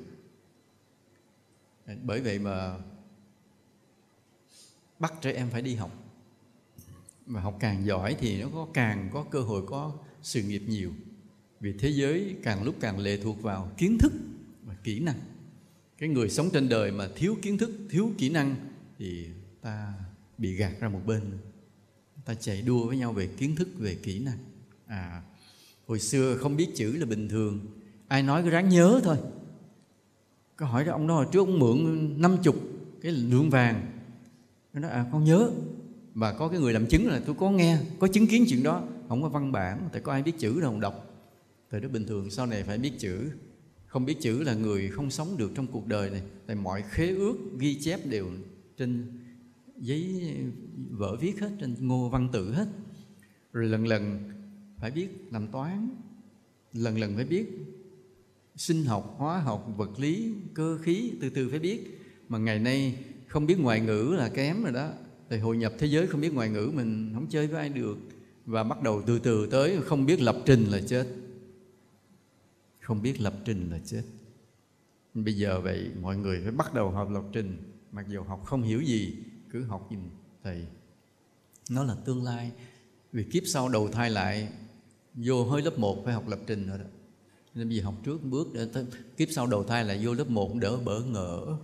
Cái này học rồi, vô cô giáo ồ mấy này trước còn học rồi. Nó hồi nào? Kiếp trước. Do cô giáo sợ chơi. Nha vậy nó kiếp trước học. Cái thế gian là vậy. Nghe nói lập trình với mặt ngơ ngơ. Ráng học nha. Vai sinh học đi. Còn đạo kiến thức của đạo là quan trọng là là đạo lý lý thuyết của tôn giáo và sự thực hành tu tập. Ừ. dĩ nhiên cái lý thuyết khác thì cái sự tu hành sẽ khác. Mỗi một tôn giáo có lý thuyết khác nhau thì sự tu hành khác nhau. Ví dụ như một cái tôn giáo mà họ cho rằng thượng đế là, là quyền năng nên ta cứ lệ thuộc hết vào thượng đế thì ta sẽ được điều này được điều kia và để chứng tỏ rằng mình lê thuộc vào thượng đế thì cách mình nịnh tôn thờ ca ngợi lễ lại hết mức dâng hết tâm hồn cho thượng đế thì thượng đế ban cho mình cái này ban cho cái kia. Thì nó tạo ra một cách tu đó cách tu là cái tôn thờ tôn vinh rồi lễ lại rồi vậy nó tạo ra cách tu. Còn đối với đạo phật mình cái, cái vĩ đại nhất của đạo phật là vô ngã à, và để đạt được cái vô ngã thì phải làm sao? Phải nhập vào thiền định vào thiền định vào những tầng thiền định sâu dần sâu dần. Và để nhập thiền định thì phải đi từ tân mà giữ khóa thiền chứ đừng có trốn nha đừng có trốn thiền. Ngồi thiền cho nghiêm túc và đúng phương pháp vì ngồi thiền sai phương pháp không kết quả. À cái thiền thì thế giới nhiều trường phái lắm nhưng không phải trường phái nào cũng đúng. Vì vậy là ta đi tìm cái con đường vô ngã bằng cái con đường thiền định mà thiền định thì có nhiều phương pháp, nhiều pháp môn. Cố gắng làm sao tìm ra được cái con đường rồi đúng nhất. Đó là ngoài ra, cái đạo lý tu hành trong đạo Phật thì cực kỳ phong phú phong phú, nhiều lý thuyết, nhiều, càng học được nhiều, ta càng thấy thích. Ví dụ nó bây giờ làm phước không chấp công, đó là cái lý luận về bát nhã. Cực kỳ hay, cực kỳ hay. Người ta, khi mà ta thực hiện được cái làm phước không chấp công ta mới thấy ta gỡ được một gánh nặng xuống khỏi cuộc đời của mình. Cái gánh nặng đầu tiên là mình thiếu phước, không có biết làm phước. Làm gì cũng thất bại, làm đâu cũng vất vả, khổ sở, tại vì thiếu phước. Rồi sau đó ta biết làm phước. Rồi bắt đầu cái gánh nặng kế tiếp là gì? Làm đâu chấp công đó, làm đâu khoe đó. Là ờ, cúng thầy được một một triệu, đi kể 10 ngày nó hết một triệu đó luôn à. Cúng phải giấu giấu lộ tài chánh của thầy ra làm sao? Giấu. Rồi mình giúp ai kể hoài. Cái, cái là tâm mình chấp chấp mà còn mở miệng nói nữa thì nó càng hao nữa. Nên cái khi mình tu được cái là làm phước à, giúp đỡ cống hiến bố thí cúng dường mà quên công quên thẩm sâu trong nội tâm mình luôn. Ta đặt một gánh nặng xuống luôn gỡ được bớt một gánh nặng rất là nhiều. Lúc đó ta mới thấy hạnh phúc. Hạnh phúc của những con người làm phước mà không chấp công. Hạnh phúc vô cùng đó là một trong những cái lý luận tuyệt vời của đạo phật mà hiếm đạo nào có được hiếm có được. Nó rất là hay.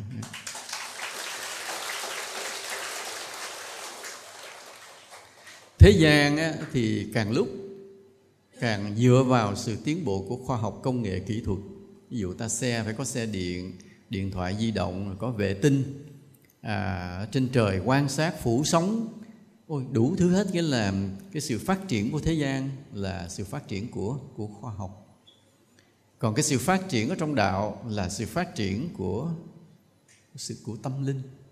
Là càng lúc tâm ta càng thanh tịnh càng lúc ta càng mở rộng cái tầm nhìn của các cõi giới thậm chí kết nối được với các cõi giới khác. Đó là sự phát triển trong cái sự tu hành rất là cô đơn rất là riêng tư. À, mặc dù trong cái sự cá nhân riêng tư đó, ta phải biết làm sao phải biết dẫn dắt các huynh đệ cùng tu hành. Đừng có tu một mình mà ta không có phước. Tu phải nhiều người cùng tu với nhau mới có phước. Đi chùa mà một mình là sai lầm. Hôm nay ai đi nghe pháp một mình, giơ tay lên. Sai lầm. It's wrong. It's wrong. When you go to temple alone à, làm cái gì cái gì hay cái gì tốt đừng làm một mình. Nhất là cái việc tu hành giác ngộ. Đi đâu cũng phải nhiều đi tu phải nhiều người. Và thế gian thì càng lúc càng phát triển khoa học thì trong đạo ta phải càng lúc càng phát triển cái sự tu hành tâm linh cho nó cân đối lại. Chứ còn nếu bên kia khoa học mà phát triển quá sức bên đây ta không có cái sự phát triển tâm linh thế giới này sụp đổ thế giới này nghiêng đổ một bên liền lúc đó con người ta sẽ dùng các khoa học kỹ thuật để làm những điều ác độc, giết hại, lừa đảo với nhau. Nếu lừa đảo là làm sao? Họ có thể dùng cái trí tuệ nhân tạo tạo ra một cái người nào để làm những phim giả, những lời nói giả, làm chứng cứ giả. Bây giờ điều đó cực kỳ dễ dàng. Giờ có nhiều cái app trí tuệ nhân tạo có thể gắn mặt người này qua mặt người kia, nói như thật ví dụ bây giờ thầy ngồi thầy giảng, mai mốt sẽ có cái video thầy giảng mà thầy nói tầm bậy tầm bạ hết. Tại vì sao? Vì ai đã dùng khoa học để tạo ra. Mà tại sao họ phải dối trá như vậy? Vì họ đạo đức họ không có. Nên ta cần vậy. Bên cạnh cái sự phát triển khoa học như vũ bảo, thì cái sự tiến bộ tâm linh của loài người cũng phải tiến bộ như vũ bảo để giữ gìn cái thế giới này, không bị sụp đổ, không bị tuyệt diệt, không bị tận thế. Còn nếu khoa học đang tiến bộ từng ngày mà ta không cố gắng tu hành, thì ta không giữ cái sự cân bằng của thế giới thế giới này sẽ rơi vào tận thế tuyệt diệt. Trách nhiệm của chúng ta rất là lớn, nhớ như vậy nghe không? Thế gian thì cần cái kinh nghiệm, cần cái thí nghiệm, thử nghiệm. Còn cái đạo thì cần cái chứng ngộ. Ta phải tu hành và có sự chứng ngộ nội tâm còn thế gian thì họ không có chứng ngộ nội tâm họ làm cái thí nghiệm bên ngoài. À là cứ cho hai cái vật va chạm nhau để đi tìm những cái hệ quả của sau cái sự va chạm đó. À, hãy cho hai cái chất đó tác dụng với nhau tạo ra một cái chất gì mới. À, họ thử thí nghiệm những cái bên ngoài. Nhưng còn bên đạo thì đó là một sự thể nghiệm thẩm sâu bên trong để tìm ra sự chứng ngộ. Hai cái đó cũng khác nhau. Hôm nay sắp hết giờ ta không nói.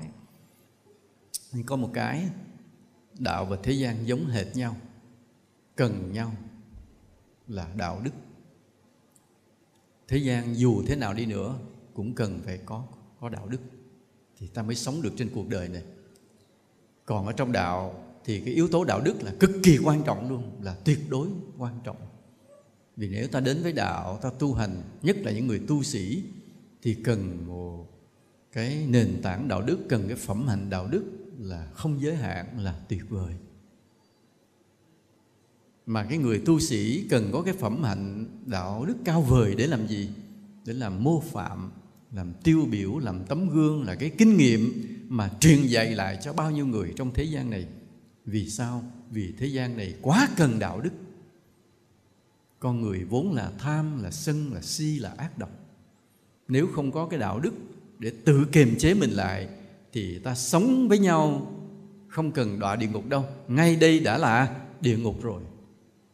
Và nếu ta là những người có đạo đức, ta sống với nhau thì chưa cần thiên đường đâu. Ngay đây đã là thiên đường tuyệt vời rồi.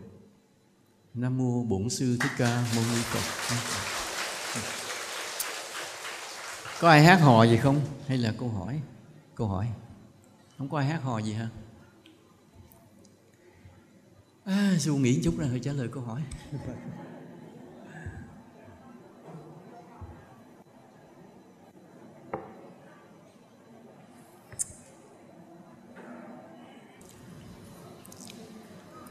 Con ngồi thiền hai lòng bàn tay có hơi nóng tức là hơi đắc khí đó. Tốt không sao. Là người mình sẽ bớt bệnh. Con là giáo viên mầm non con hay cúng thí thực trong lớp. Thì các vong vào lớp có ảnh hưởng đến các bé không? Cúng né né bên ngoài một chút đừng cúng trong lớp. Là nhiều khi có những cái vong họ cũng chưa có thuần vào cái họ quấy mấy đứa bé nhỏ tội nghiệp. Có bé tự kỷ, rất khó giao tiếp. Thì con ráng riết, bây giờ cũng bắt đầu nghe được nhưng mà chưa nói được. Không, cái bé tự kỷ là do bị vong ở nhà đó chứ không phải trong lớp.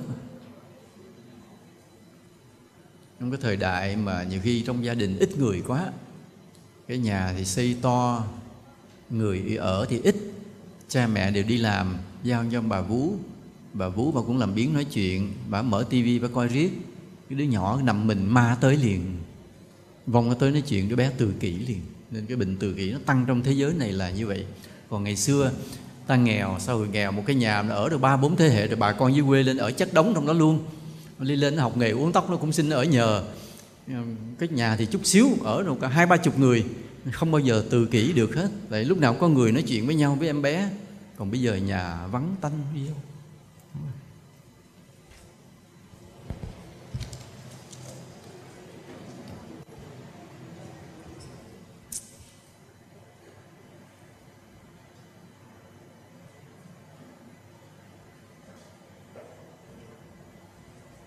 à, ngồi thiền chưa nhắm mắt được thì tâm chưa yên đó còn khó khăn vì tới phước chưa đủ không có gì đâu.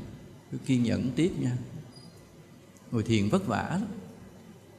Mà cố gắng đừng bỏ, tại vì đó là con đường duy nhất để làm cho ta giác ngộ, không có con đường thứ hai. Còn người nào mới gặp đạo mà yêu thích thì người này, yêu thích thiền á, thì tức là người này đã tu nhiều kiếp à. để ý mình gặp đạo cái mình thích thiền liền à. Mặc dù ngồi cũng rất tê, chân đau, chân cũng khổ sở đó, nhưng mà cứ quyết tâm thiền. Nhiều kiếp mình đã tu rồi.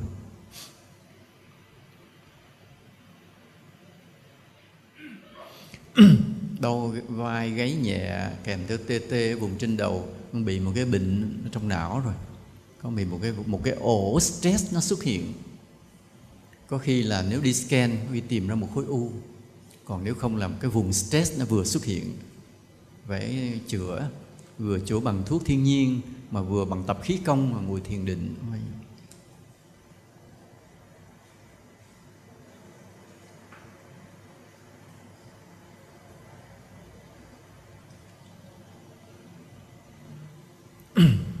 Bà nội con một đời tu theo Phật từ năm 30 tuổi Bà tu theo pháp môn tịnh độ niệm Phật Làm việc lành, ăn chay, làm phước. Đến khi về già 80 tuổi bà không còn nhớ gì nữa. Quên con cháu, quên Đức Phật, quên niệm Phật. Và ăn cũng không phân biệt được là mình ăn cái gì. Cho con biết nguyên nhân vì sao. Có những người cũng tu niệm Phật mà hiền lành.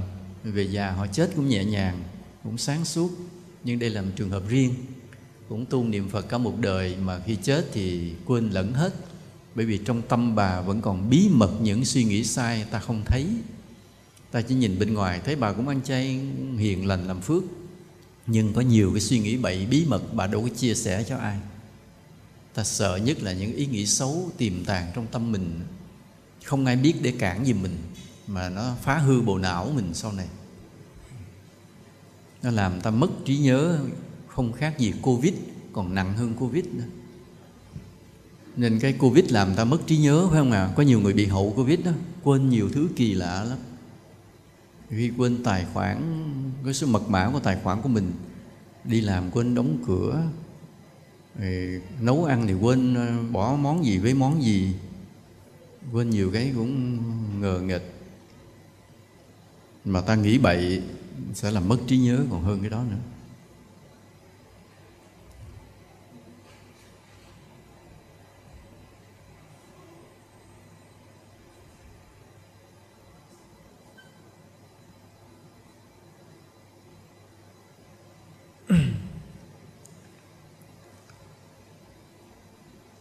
Đức Phật có kỳ thị những người Không viết tắt mấy bốn cái chữ gì thì không hiểu. Hả? Ừ, đồng tính. À, LGBT đồng tính. Nó có cái thế này đó. Cái vấn đề đồng tính là một điều tế nhị. Đức Phật cũng cho mấy người đó đi tu. Bởi vì sợ mình ở trong cái cộng đồng nó nó nó, nó không bình thường. Nên ngài e ngại chứ chúng sinh thì ngài thương hết đó. Cái, cái điều nhưng mà trong cái thế giới ngày nay cái cái bệnh nó bắt đầu nhiều lên ta không hiểu nguyên nhân. Dĩ nhiên nó có nguyên nhân nhưng đại khái là cái tình trạng nó nhiều lên dần dần. Mà có người trước không bị về sau lại bị. Rất là lạ. Thì thôi ta cứ cố gắng sám hối lễ phật và tránh né vậy thôi. Ờ, cuối cùng có ráng tu thôi. Đó cũng là cái nghiệp gì xa xưa nó rớt lại. Cố gắng vượt qua. Gia đình con con có hai ngôi mộ bị sụp. Phần đầu thấp hơn phần chân. Thì con phải làm sao? Có điểm gì không? Có hỏi nhầm địa chỉ không không? Phải hỏi thầy phong thủy à. nhưng mà như vậy cũng xui.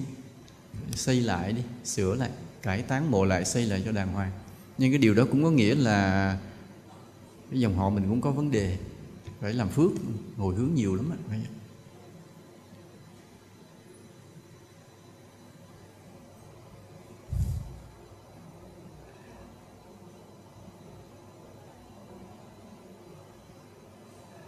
nghe nói Phật không được ăn ngũ tân hành hạ tỏi kiệu nén thì con bắt đầu không ăn.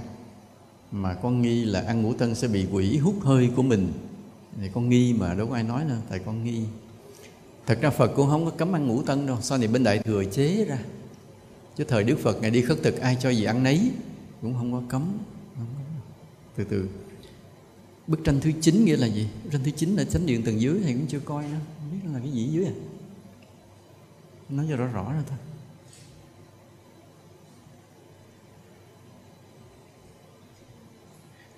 Mô phật sư phụ làm sao để vượt qua tình cảm đôi lứa để đến được với tình huynh đệ thiên liêng trong chúng thanh niên?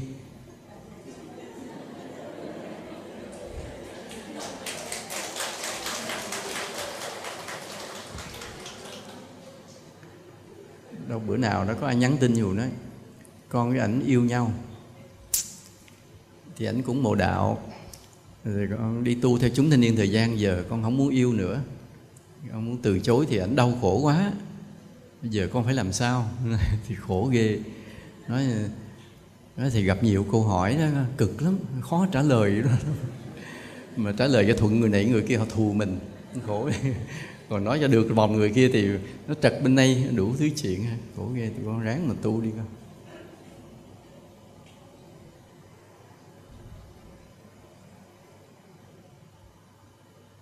Ồ.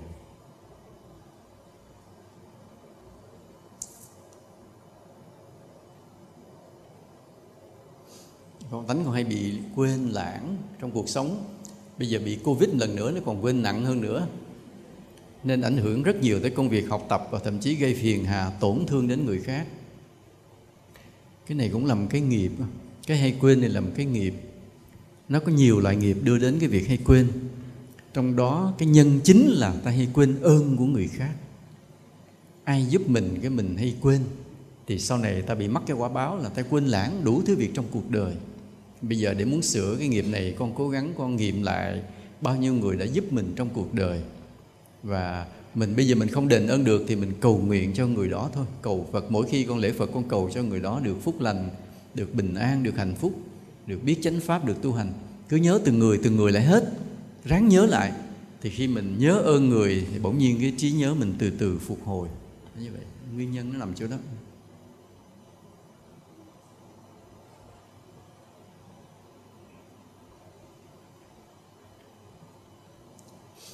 Dì của con vừa bị tai nạn xe, dì kể rằng xe đang đi thì bị, như bị ai che mắt và không thấy. Xe ô tô phía trước, kết quả là xe dì đụng xe ô tô và ngã trì trù hết.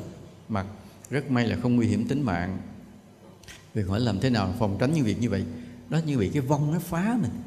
Tại ở những cái khúc đường mà có cái vong đó cái nhiều khi nó hay phá người ta và nhiều khi nó làm cho người ta chết để có thêm bè, thêm bạn. Cái thế giới nó phức tạp lắm mà mấy cái vong mà đứng lẫn lẫn đường nó cũng không phải là người tốt. Mà nó nghĩ chết cũng không gì quan trọng. Mình thì vì mình rất sợ chết, còn nó chết rồi nó không sợ chết nữa. Nó kiếm người chết thêm cho vui. Cũng giống như cái người mà chưa mắc covid đó thì mới bịt khẩu trang. Còn người mắc rồi thở khẩu trang ra, không có chuyện gì nữa. Không có lo. Bây giờ ma chết rồi, đâu sợ chết đâu. Thấy ai chết cho vui. Còn mình chưa chết mình mới sợ. Cho nên nhiều khi nó phá và có những trường hợp bịt mắt đen thui, hoặc là thấy cái ảo ảnh này, thấy ảo ảnh kia có những ông đang đi xe ông thắng cái kít lại xe xích lật luôn hỏi ngoài nó thấy có cô gái đứng ngay trước mặt xe. Không những người khác không ai thấy chỉ có mình ông tài xế không thấy. Hoặc là đang đi tự nhiên tối sầm hết mặt mình không thấy gì nữa xe đi xe máy là nó ngã nhào luôn. À, hoặc là bị xe đâm lãng quạng lãng quạng xe đâm liền. Đó là trường hợp cái vong nó phá mình. Mấy trường hợp đó là mà vong nó phá được mình là cũng cái nghiệp của mình. Nên bình thường thôi cố gắng mà những người mà hay đi đắp đường ta sẽ thoát được những cái nạn đó tại vì ta làm cho người khác đi đường an toàn thì ta đi đường cũng sẽ được an toàn. Như vậy.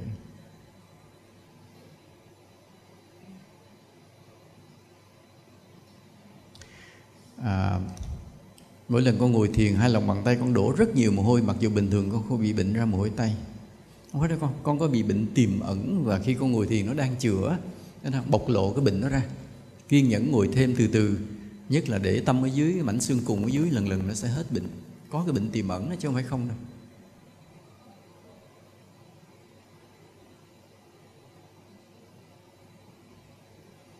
Con rất hay cúng linh nhưng toàn cúng bánh vì cúng lén không để người trong nhà biết nên con không thể cúng cơm. Con cúng bánh từ ngày này qua ngày kia như vậy có tốt và linh có ngán không?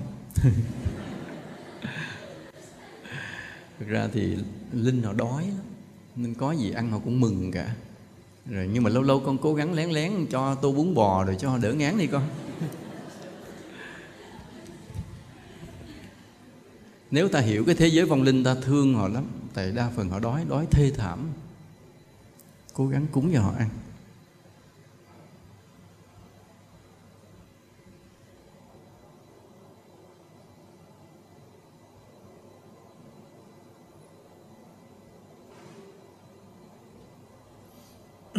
con không biết ngày xưa ác nghiệp gì mà con vô cùng đau khổ.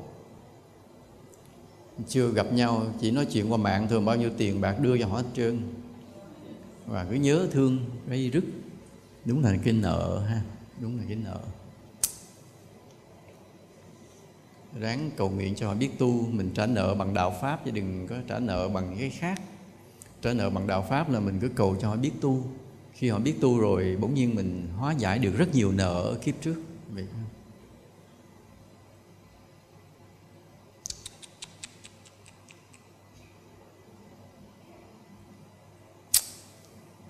Con biết đến sư phụ và tham gia chúng thanh niên cũng 4 năm. Trước khi biết sư phụ, con đã xem phim đùi trụy rất nhiều. Vì những đó nên con biết mình bị nghiệp dâm dục tới bây giờ. Dù con đã sám hối rất nhiều con phải sám hối và cố gắng khuyên bảo nhiều người cùng giữ được cái thanh tịnh, nghiệp thanh tịnh. Nhớ mình muốn điều tốt gì, mình phải làm cho người khác được cái điều tốt đó. Thì mình mới hết.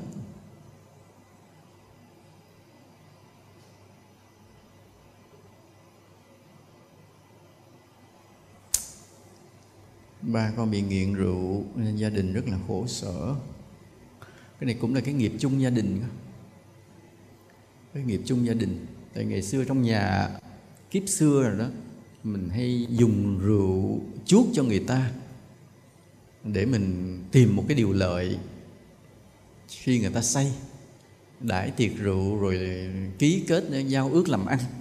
Nhờ cái tiệc rượu thì bây giờ là trong nhà mình có một người say xưa mà gây khổ cho gia đình. Phải sám hối gì lắm, còn phải lễ phật, phải sám hối cái nghiệp đó đó nó là nghiệp chung của cả gia đình chứ không phải mình ba con.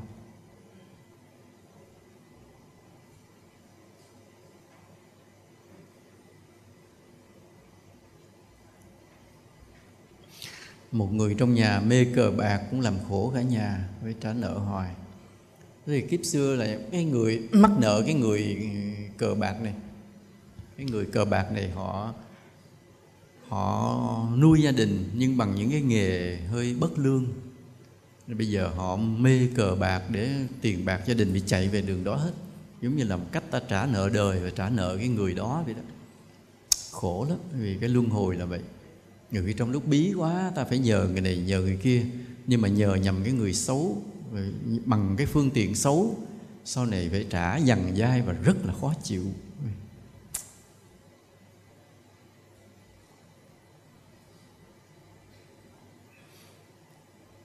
Con người sinh ra ai cũng phải chết. Sau khi chết đi thì mấy ngày sau mới biết mình chết. Nếu chết xuống âm phủ có gặp người thân hay quen không? Ráng chết rồi biết mấy chuyện này con, thầy không trả lời nữa. Chết rồi biết à hỏi làm chi?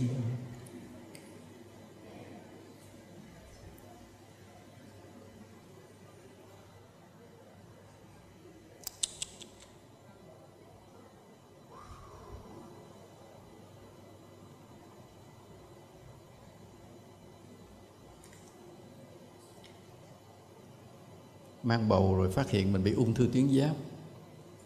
Không giữ được bé. Ừ. ung thư tuyến giáp thì căng rồi đó. Có một người bị bướu giáp Bajedo thì dùng địa long riết hết. Nhưng mà còn cái ca thì mình chưa nghe kể cái trường hợp đó nhưng cũng có thể nó hỗ trợ cái địa long. Ca khó chịu. Ung thư khó chịu. Là cái nghiệp khó chịu. Ta phải lễ Phật sinh mà nhiều khi lễ quan âm riết lại hết. Như có cái anh đó là công an cũng là sĩ quan công an. Anh bị ung thư, ung thư vòng họng đi không nổi luôn. Mà anh cứ ráng lết lết ngày nào cũng lết tới cái tượng quan âm của cái chùa đó lại riết lại riết cũng hết bệnh luôn. Giờ là công tác lại bình thường. Anh tin lắm anh tin phật lắm là vậy.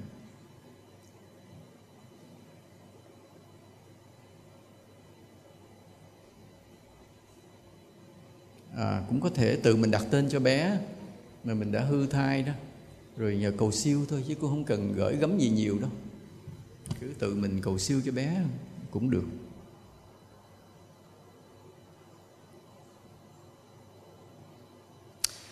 Có người giàu có nhưng mà chơi bời, không tin nhân quả, không tin Phật pháp thì phải làm sao? Họ giàu nên họ tự cao. Không có cái tâm đạo, mình khó khuyên bằng cái lời nói trực tiếp của mình. Cứ bí mật mình cứ niệm Phật nhất là niệm Bồ Tát Quan Âm sinh cho họ tin vào Phật pháp. Mà âm thầm mình cứ cầu nguyện thầm thầm thầm như vậy, hai, ba năm sau bỗng nhiên họ chuyển tâm họ tin. Chứ còn mình nói trực tiếp họ cãi mà họ càng cãi họ càng tổn phước. Họ tổn phước, họ gặp nạn. Còn mình cứ thầm thầm mình xin Phật gia hộ cho họ, vậy mà có khi lại vượt qua.